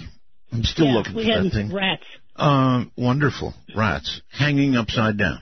Hanging upside down, just swinging. I mean, and they wouldn't move. You'd go in and you'd look at them, and they just look at you. I mean, it was like they weren't afraid of you. Now you're scaring me, Debbie, because you're doing this So, on but- purpose, aren't you? So, so Mr. Entity, I, I remember asking Mr. Entity. It got to the point when I would communicate. It got to if I communicated with Mr. Entity, and Yes. he loved to talk. I would go in and talk to him all the time. If I talked to him, he wouldn't be as destructive. It's like he was using his energy to communicate instead of destroy the house. Now you're serious. Are you really serious about the rats just staring at you? I I swear to you, they just would stare at you. They wouldn't run. They just look at you. And we'd have to back. I remember backing out of the pantry and with Ma, and we'd say, "Oh my God!" And then you know, my father-in-law said, "Oh, don't worry." He said, "I'll I'll go get rat poison." And Mr. Entity wrote on the mirror, "If you get rat poison, not only the rats will get the poison." Oh my God! See, this is this is what he did. He would threaten us, but then he would back up his threats. He wanted us to bring a gentleman here who had come to the house before, who he said he had known in a past life, and he said if we didn't bring him, something bad would happen. Well, we didn't want to bring this gentleman back to the house. You know, it wasn't the type of person we wanted to bring back to the house. Yeah. So he killed another dog. so see, that's what he did. He just, what could we do? How can you fight that? You can't fight something you can't see. There was no one to help us. It was just a matter of surviving. Our life became so bizarre. It was like what was abnormal to someone else would be normal to us. Getting up, looking for knives, pulling knives out of the wall. I mean, we got to the point where we would just do it. It's like it wouldn't frighten us anymore because it became so part of our life. Well, now you're starting to scare me a little bit. Uh, I, you know, here I am listening to your story. Never in, you know, I'm 70 years old, Debbie. Mhm. 70. Uh, a mouse does not come up two feet away from you, and that's how close this mouse was. I took a photograph, by the way, and sent it to Keith. So if you want to see how close it is to me, it's the device that allows me to play Ross Mitchell. This mouse, if he had put his foot forward just a hair, would have set off one of those and played Ross Mitchell. Mhm. That's how close it was. But what got to me was a little guy sat there and just stared at me. Right. It's like they're they're not afraid of you. It's like they're they're almost just staring you down. Well, yes, uh, that's never happened in my 70 years uh, Debbie, and here you are telling this story tonight, and you get to rats staring at you. Yeah. Yeah. Um. So you're freaking me out a little bit now. uh, I. Uh, so, when we come back, um, I want to sort of finish up, and then I want to begin to take some calls. Can you? Would you mind doing that? Oh, certainly, I'd enjoy it. All right. Uh, what a night this has been. And if she had not come to the story on the rats, I would have been uh, probably. I'd be feeling a lot better right now. I'm telling you, I've never had anything like that happen in my life. You know, they run. They should be afraid of us, right? This guy was staring straight at me. And that must have gone on for 10 to 15 seconds or so before I turned around to get the camera. You know, the iPhone 6 with the camera. Then he was gone. Shouldn't say he. I named her Abby, right? Ay. This is Midnight in the Desert.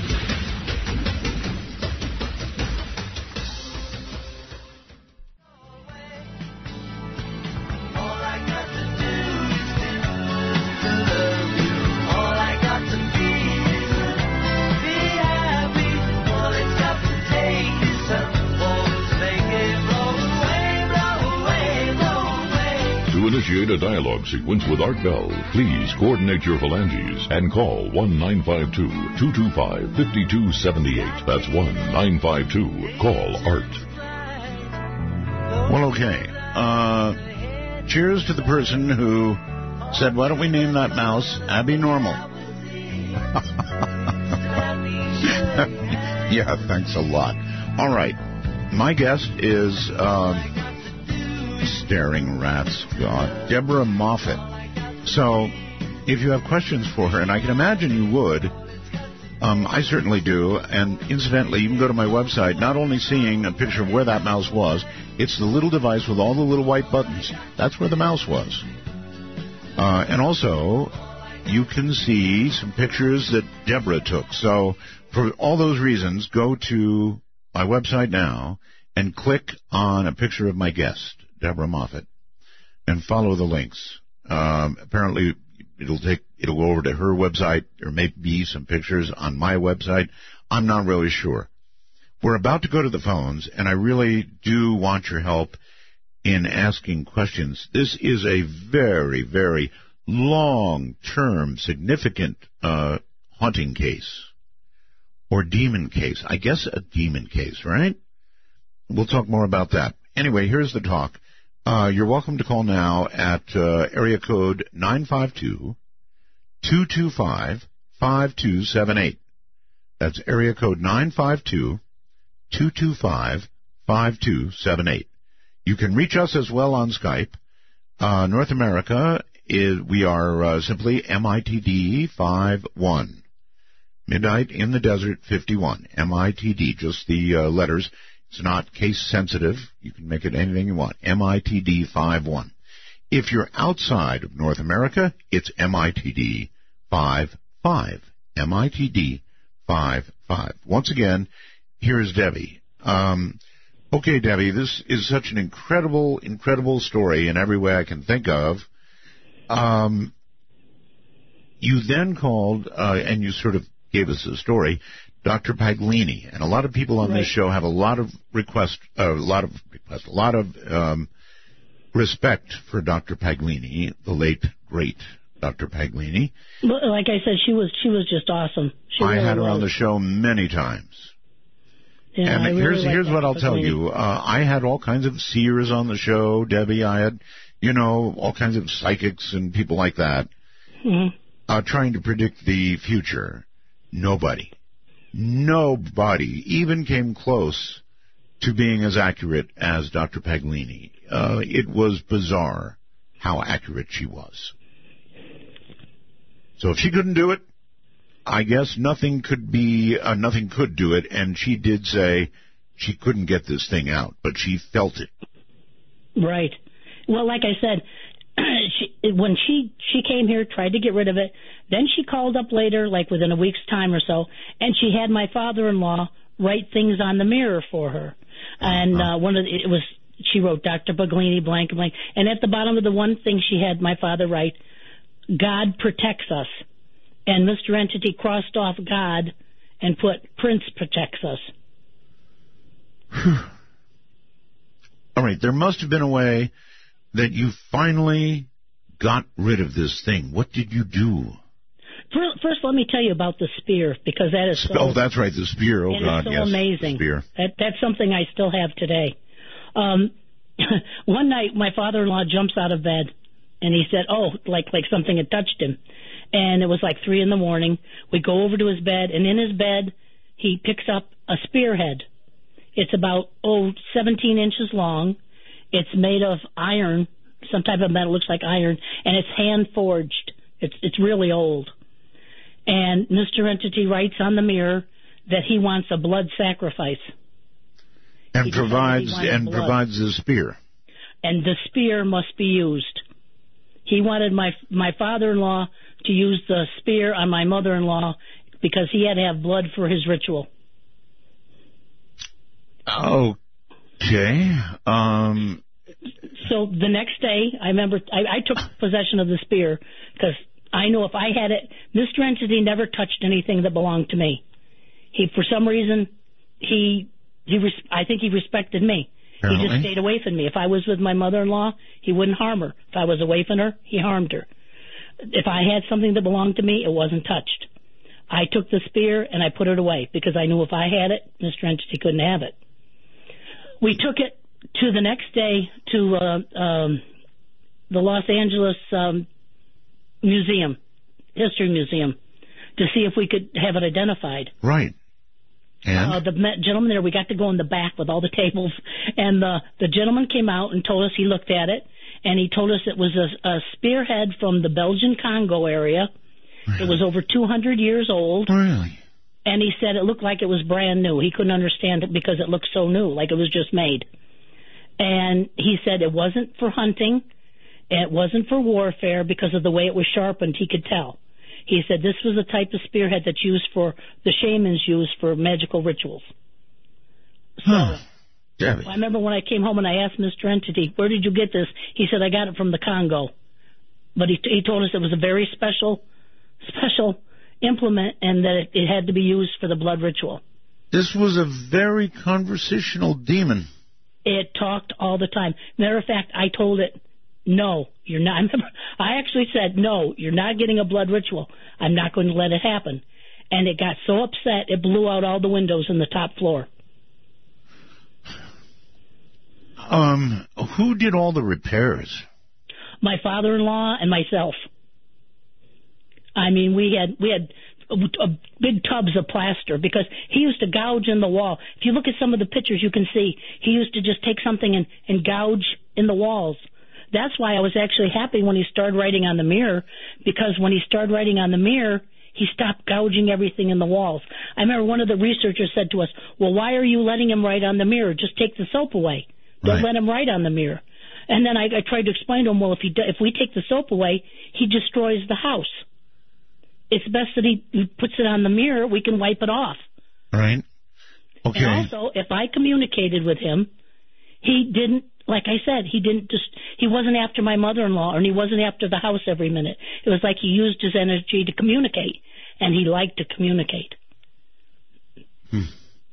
I can see now. Um, for example, the uh, the front of your book, uh, Un- Unwelcomed, has what looks like a bloody. Is that a spear? That's the spear. That's the spear. hmm Lo- Looks like blood on it. Oh my God! Look at this. I, I can see a bed. Oh my God! A bed standing on end. Um, how does that happen? He he would take now this is strange the room is a small room it's it's a four poster bed sometimes we'd come in and the bed would be upside down and you had to take the bed apart to get it to be put it back up because the bed's too big to turn over in the room Yeah. so it would be upside down Upside down's bad enough, but this Yeah. is like it's would have to be balanced to be in this position. yeah it was so like i said a few things happened in front of you Oh, you most did get everything pictures. happened behind your back Yeah. one of the most I think amazing, amazing things, even more amazing than the spear and the apports and everything else, is one picture I, two pictures I took in the bathroom. Now you have to understand these bath, their bathroom mirrors were bolted onto the wall. Right. They were never taken from the wall until I redecorated in 2013. Right. I would go in, take pictures, and then you know we'd look at the pictures. Um, and, uh, so I was going through the pictures, looking for pictures to put in the book, and I see one picture, and then I see another picture that was taken. They have dates on them. That was taken right afterwards, Yeah, I see the dates.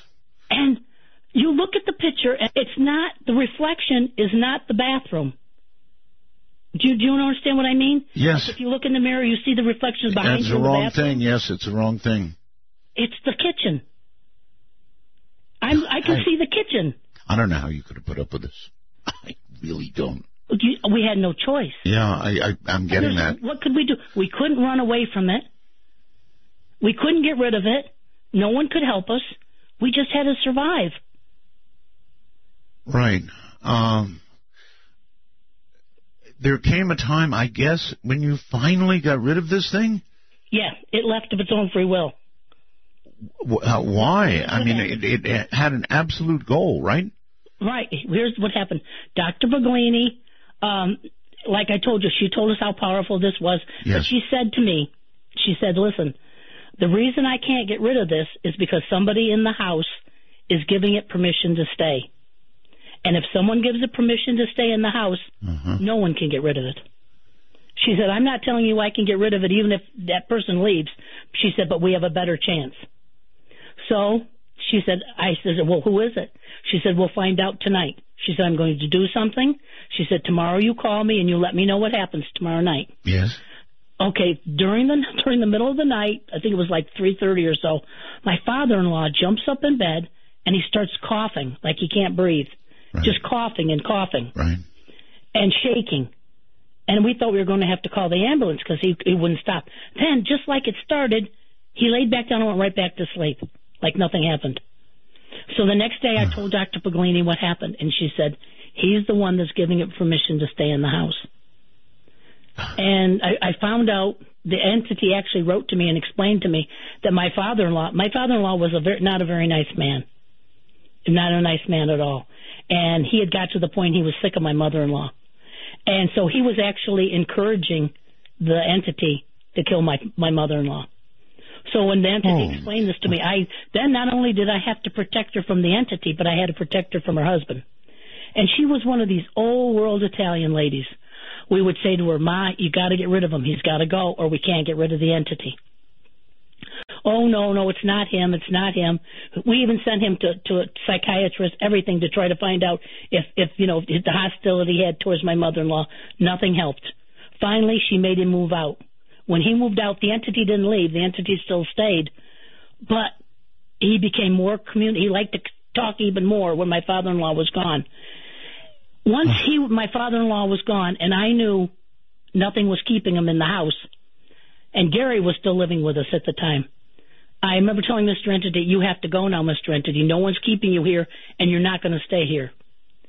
Gary, who was a researcher, who was kind of down on his luck, he decided because the entity was so powerful that if he welcomed him into his life, maybe his life would be better. So Gary told me, he said, I'm going to go in and I'm going to tell Mr. Entity he can come with me. I'm leaving. I'm going to England. He can come with me. Mhm. So I remember I went in and I told Mr. Entity, all right, Mr. Entity, it's time for you to leave now. You have to go. Gary said you can go with him. And the entity wrote on the mirror, I don't want to leave. And then he wrote, I will not, I will not work with an inferior being. Hmm. I will destroy him. Okay. Um, I'm going to go to some calls. Uh, you actually, this story did a pretty good job on me tonight. um, hi there. I think uh, Orleans, Ontario, maybe. That's right. This is Kimmy J, and I want to send a shout out to all my DM Talk peeps, especially to Michael and Rob. Um, hi, Art. Hi, Hi. Debbie. Hi. Um, I have a question uh, concerning EVPs, and I'd like to know if Debbie caught any and if she has any up on her website. Do you know what? Back then, no one even brought up the subject of EVPs to us. we were novices in this. We were we were just fighting to stay alive. I didn't, you know, if someone would have suggested it, I would have tried it, but no one even suggested it. Yeah, and you might, you didn't really need to hear voices. You had it all written out for you. Right, he would write it. Okay, perfect. Thanks a lot. You're Have a good you're night, guys. you're very welcome. Uh, Listen, folks, uh, be sure you take a look at these photographs. The one, the ones that are on my site, uh, website, just down below uh, Deborah's picture, uh, you'll see her books, and then you'll see this bed standing on end. When I mean on end, two legs, the other two legs clean up in the air. This was serious stuff. You'll see a picture of this uh, spear. I guess that's what it is, a spear. How big was that? It's about 17 inches. Okay. And it looks like it's made for ritual sacrifice of some kind. Oh, Right. God. That's the, the entity told me what this spear is possible. It has the capability to do, and I won't even talk about it. I mean, I just keep it put away so it can't hurt anybody. Because if the entity gets it again, I'm afraid he'll hurt somebody with it. You're, are you afraid it's going to come back? No. Good. Robert, uh, you're on the air with Debbie. Chris, uh, your, your story. It, I've, Okay, I'm I'm very moved by it too, but uh, Robert, I had to cut that out. I don't want you to give your last name on the air.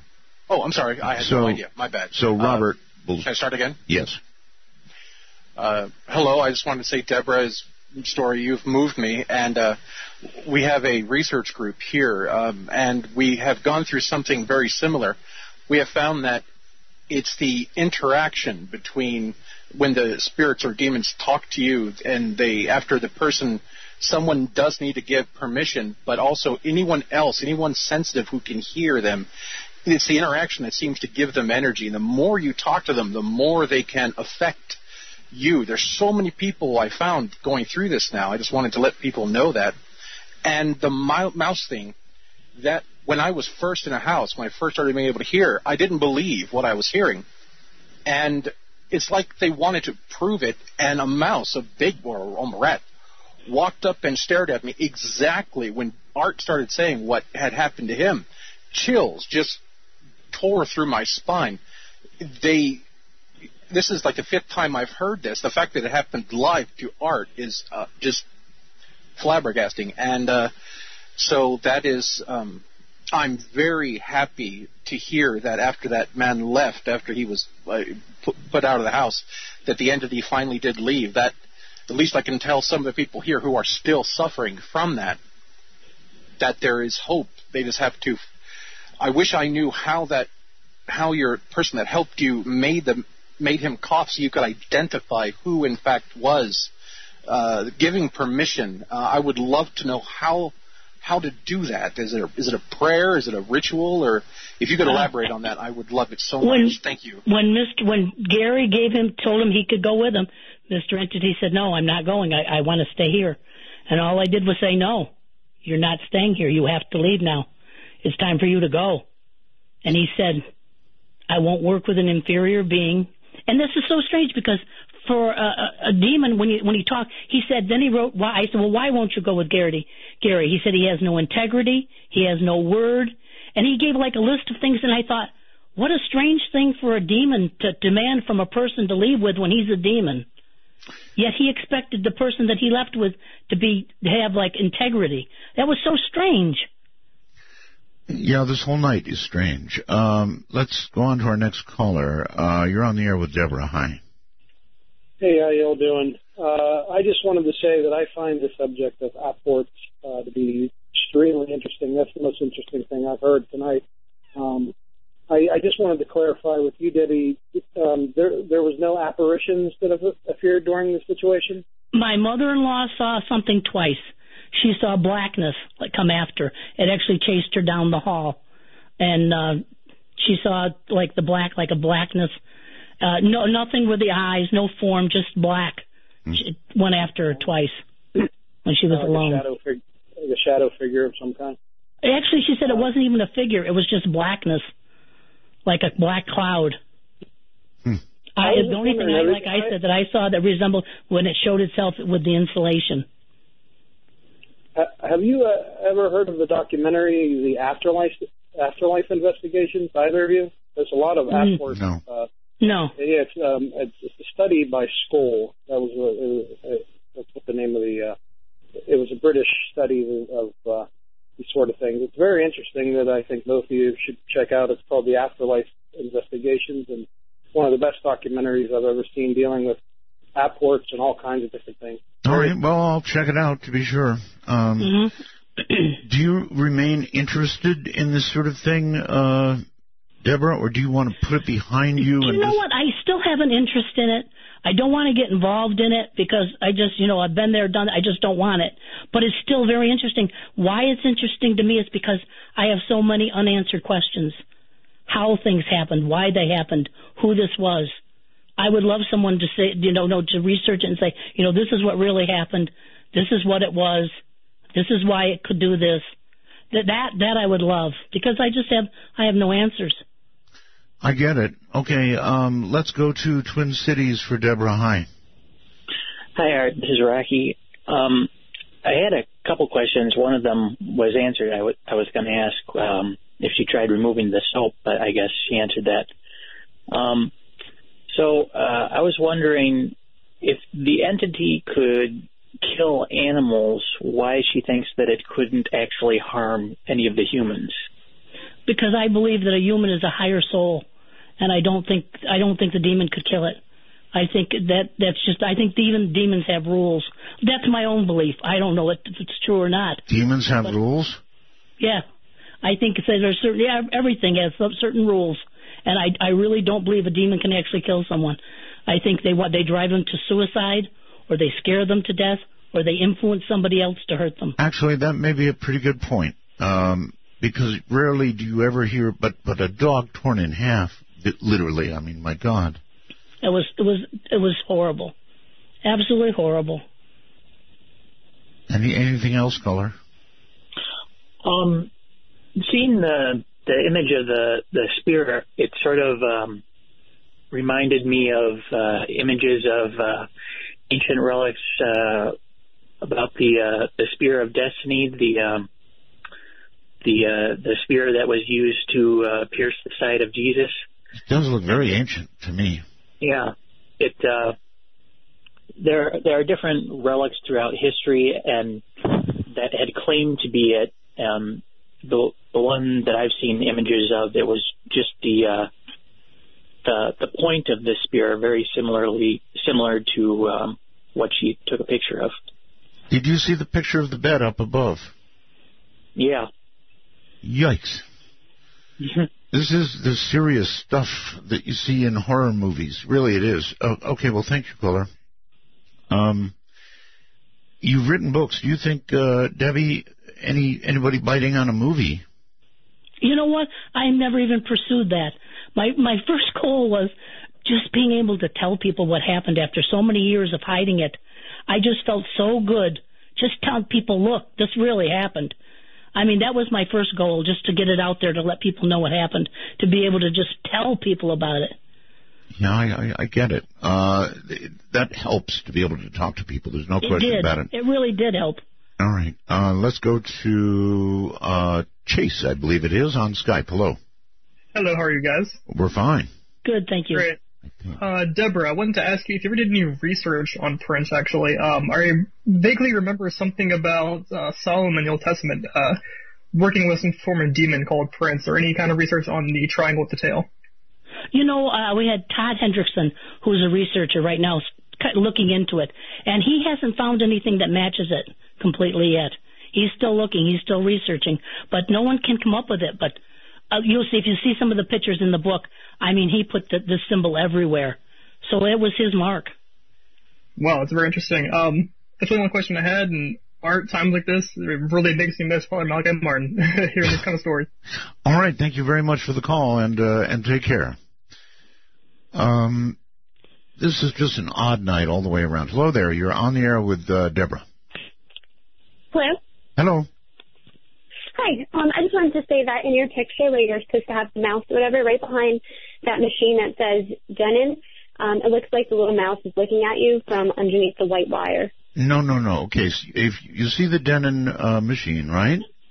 And then there's a, another machine on top of it with a whole bunch of white buttons, right? Yeah. That's where it was standing.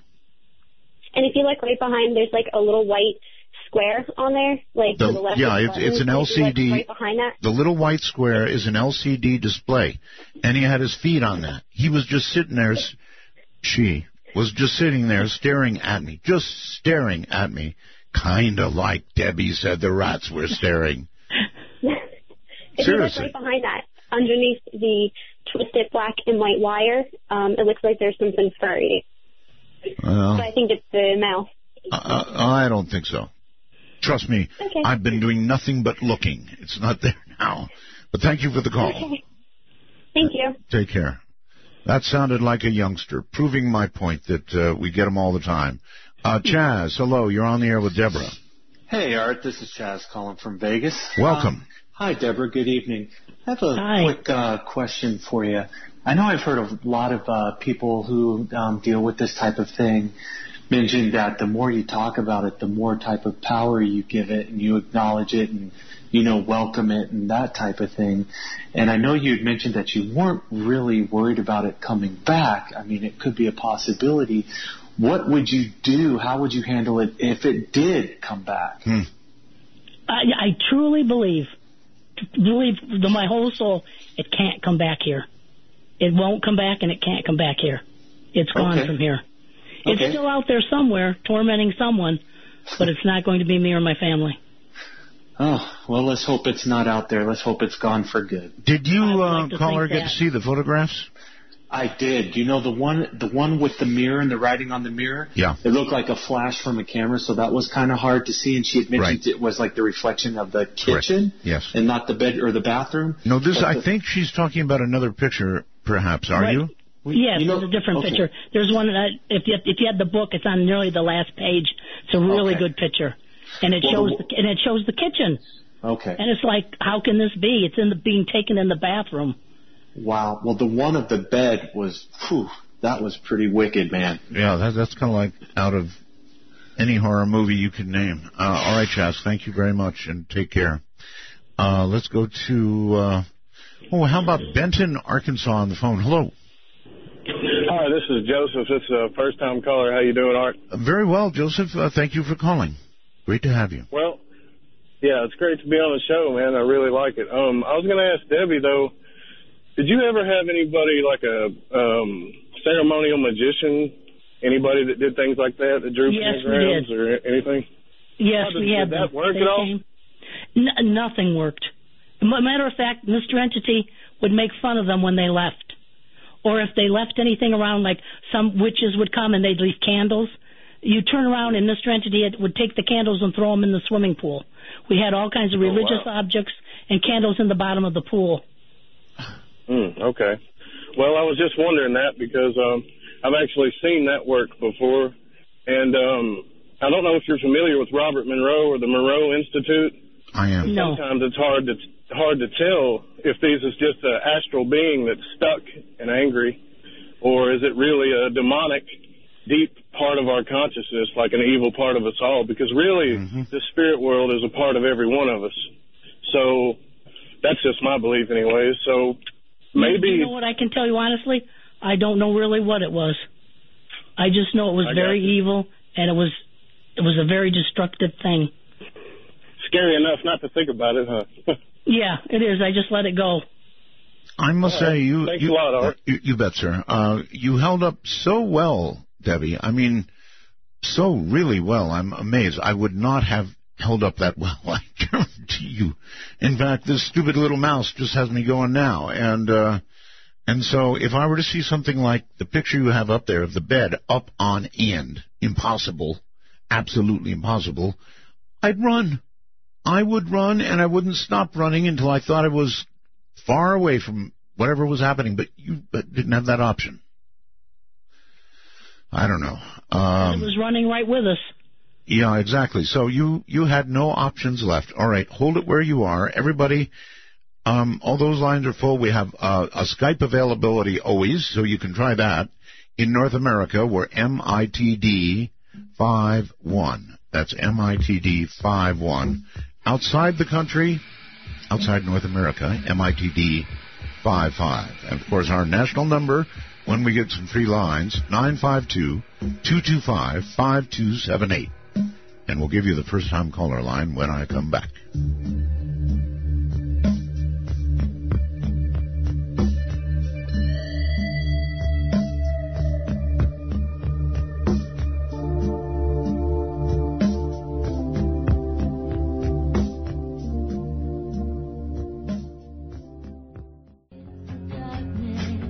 Matters are best handled by those that understand how to move in the darkness, like Art Bell. To call the show, please dial 1-952-CALL-ART. That's 1-952-225-5278. What a night. Uh, all right, that's our national number. Skype, of course, at MITD51 or 55 outside the country.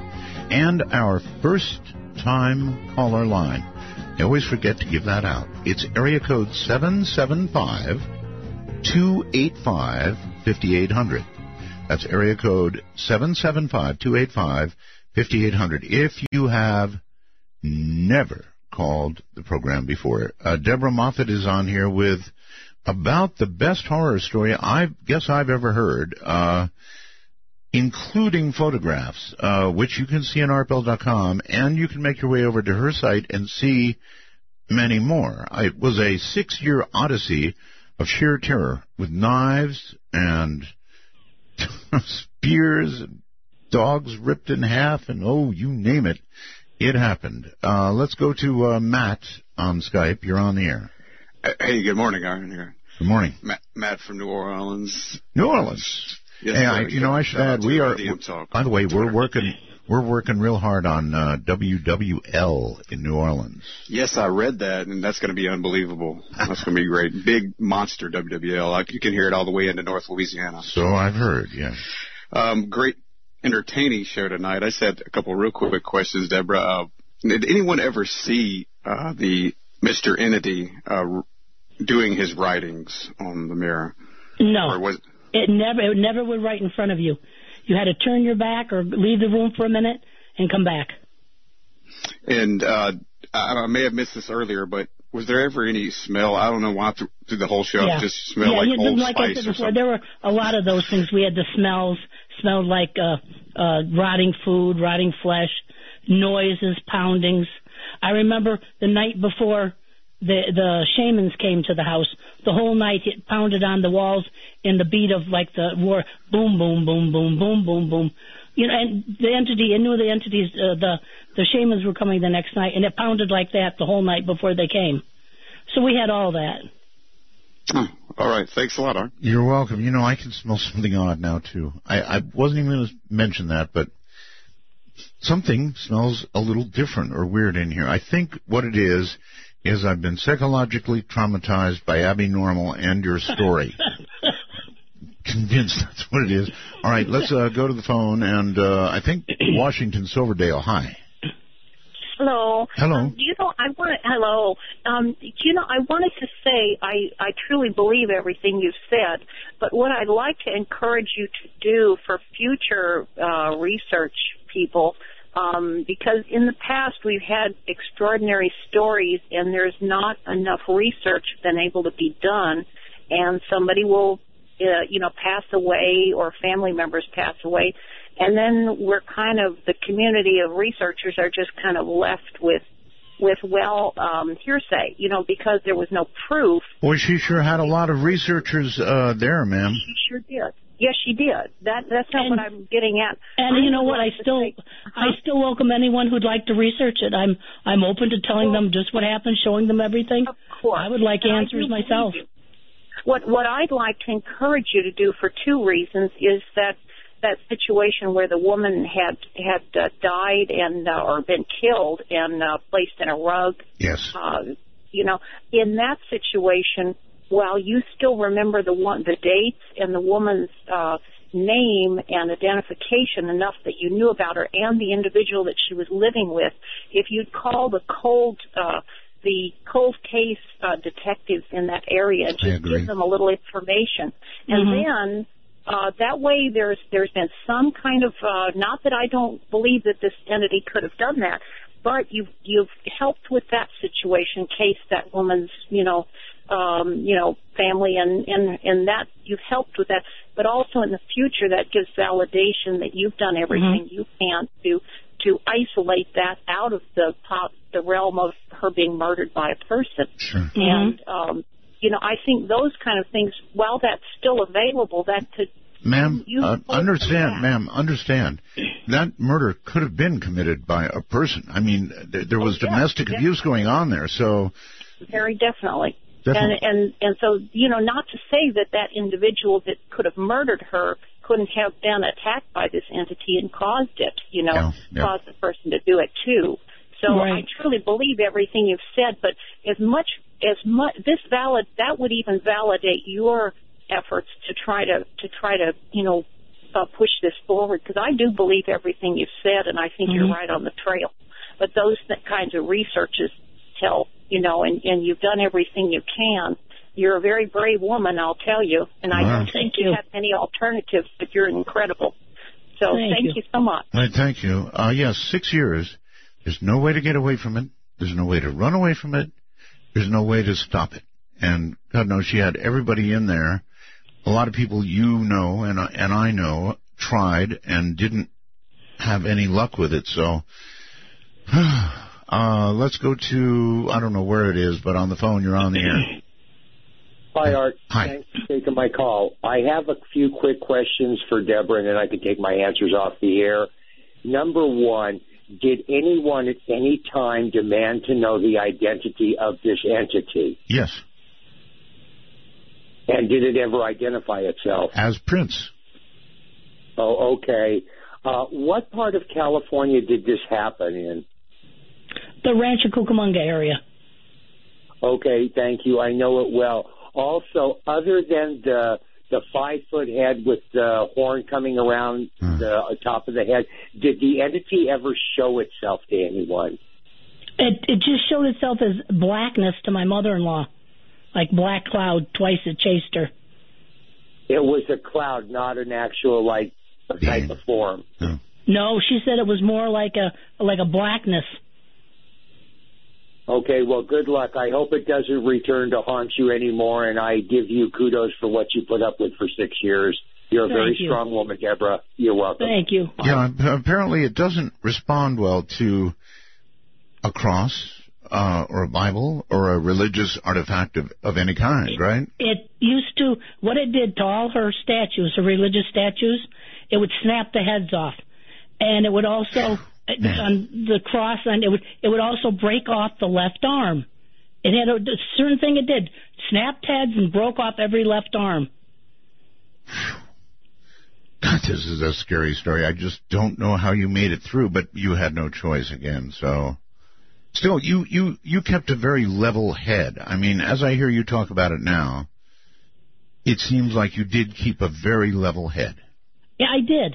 I, I, you know, and if you probably heard this story from my mother-in-law's or my husband's perspective, it'd probably be a lot scarier because I was not really. I was, I was frightened for my family, what it could do into them. Of course. That's what I was frightened for, but I wasn't frightened of it. It was almost like, it's okay. I know it's not going to hurt me. I have to be here to protect them. Uh-huh. Um. All right. Well, I'm. I'm let's go to the phones. Uh, down to San Antonio, Texas. Hello there. Well, hello. Hi. Um, th- thanks for taking my call. I, God, I've enjoyed your show for years. Thank you. Um, you're welcome. I really mean it too.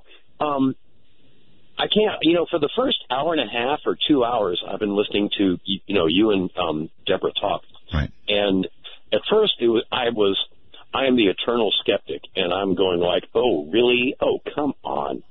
But now that I've heard her entire story, um, I'm actually kind of creeped out myself. It, it kind of scared me. I have um, a very good friend. I'm not going to put her name out on the air, but um, she has a daughter who seems to attract these things too. And um, I was never there to actually see these things, but I've known this this woman for like 20 years, and I don't think she would really exaggerate about things like chairs moving in her kitchen and stuff. So um, even though it took me a while to kind of really get into what um, Deborah was saying. I, I, I, you know, like a lot of the callers, I'm actually amazed that that Debbie, you were able to actually put up with this for so long. Except there was no choice. And I, you know, I keep saying the same thing, but there was no choice because this thing followed her. It wasn't in the house. It was, it was after her, her after mother-in-law. So there, was- there was no choice. It, it followed them no matter where they would go. Even if they went out for the night, it followed them. So imagine the horror of that. I, for six years, I can't even imagine. You know, it, this is a freaky story, and I don't get scared easily. Tonight, I don't know why, Debbie, but this scared me. Yeah, You know what? Mr. Entity was a very, very evil entity. It was, it was, he was evil. Yeah, well, it wanted to kill. So you you actually really do believe in like there's evil out there. I mean, I lived with it. I know it exists. wow. Okay, there are bad humans and there are bad whatevers, but um, evil. I mean, think about it. Caller, think about it for a second. If it was you, and this thing began to attack and communicate with you, and it wouldn't matter who you called in, priests, um, people who were really good, like uh, Evelyn Paglini, the Warrens, with, with this type of thing, they could do nothing. There was nobody who could do anything, and you were night and day. This thing was with you, and there was no way to get rid of it. Now that's frightening. Well, you know, I I do a lot of reading, and I'm not overly religious, but what I I have learned is that if you're really in that much of a bad situation, I don't think there really is much that a a human being can do about it, and that's when you have to call upon whoever you believe in, you know, God's God, Jesus, whoever, and you've got to let ask them to come in and help you and They and did that. They, sir, they had a priest in there. yeah, I know. Uh, obviously, the wrong one. Uh, yeah, My mother-in-law prayed continually. I think her strong belief in God is what got her through this Huh. because she believed that in eventually God would win. So goodness would win. So I think that's what actually kept her sanity through this was her strong belief in God. I have a quick question, Deborah. Um, why not call another priest? I mean, if the first priest We tried other priests. and we try went to other priests and they would say um we we have to get permission from the bishop to do this Oh, yeah, it yeah. was a time when it was almost like the catholic church was trying to poo poo things like this going on there was that period actually with the church. yeah it was like they didn't want to address the situation so that's what happened i mean we tried other priests Okay. Um, anything else, caller? Well, there is one thing. I you were talking to the young one about the the picture on the the like of the denim, Yes. and I've been looking at it. And if you look at the uh, the LCD, and just above the LCD and below the the like white and black wires, Yes. it does look like there's a mouse hiding there. It's not. It's not though. It's um. Was it like a rag or something? Or That's just a uh, uh what's called a ferrite. It's a ferrite on a on a cable. no, and I it's- just like where the twist is, or It's right below the black and uh, white wires. It's actually sitting on a ferrite, which is a kind of a round thing. So trust me, it's not a mouse. okay. but I can I can sure understand where the youngling came through. with that. Yes. Okay. Well, thank you very much, Art. You're- I appreciate your time. You're very welcome. Uh, let's go to um, the phone and say hello. You're on the air. Hey, Art, this is Josh from Dallas. Hey, Josh. Um, at first, when I heard this, uh, I sort of ran everything through my head, and I think the thing that really got me, I just went on your site and I, I looked at the book and the symbol that is on the book. Now, was that the symbol that Deborah had been shown by this entity?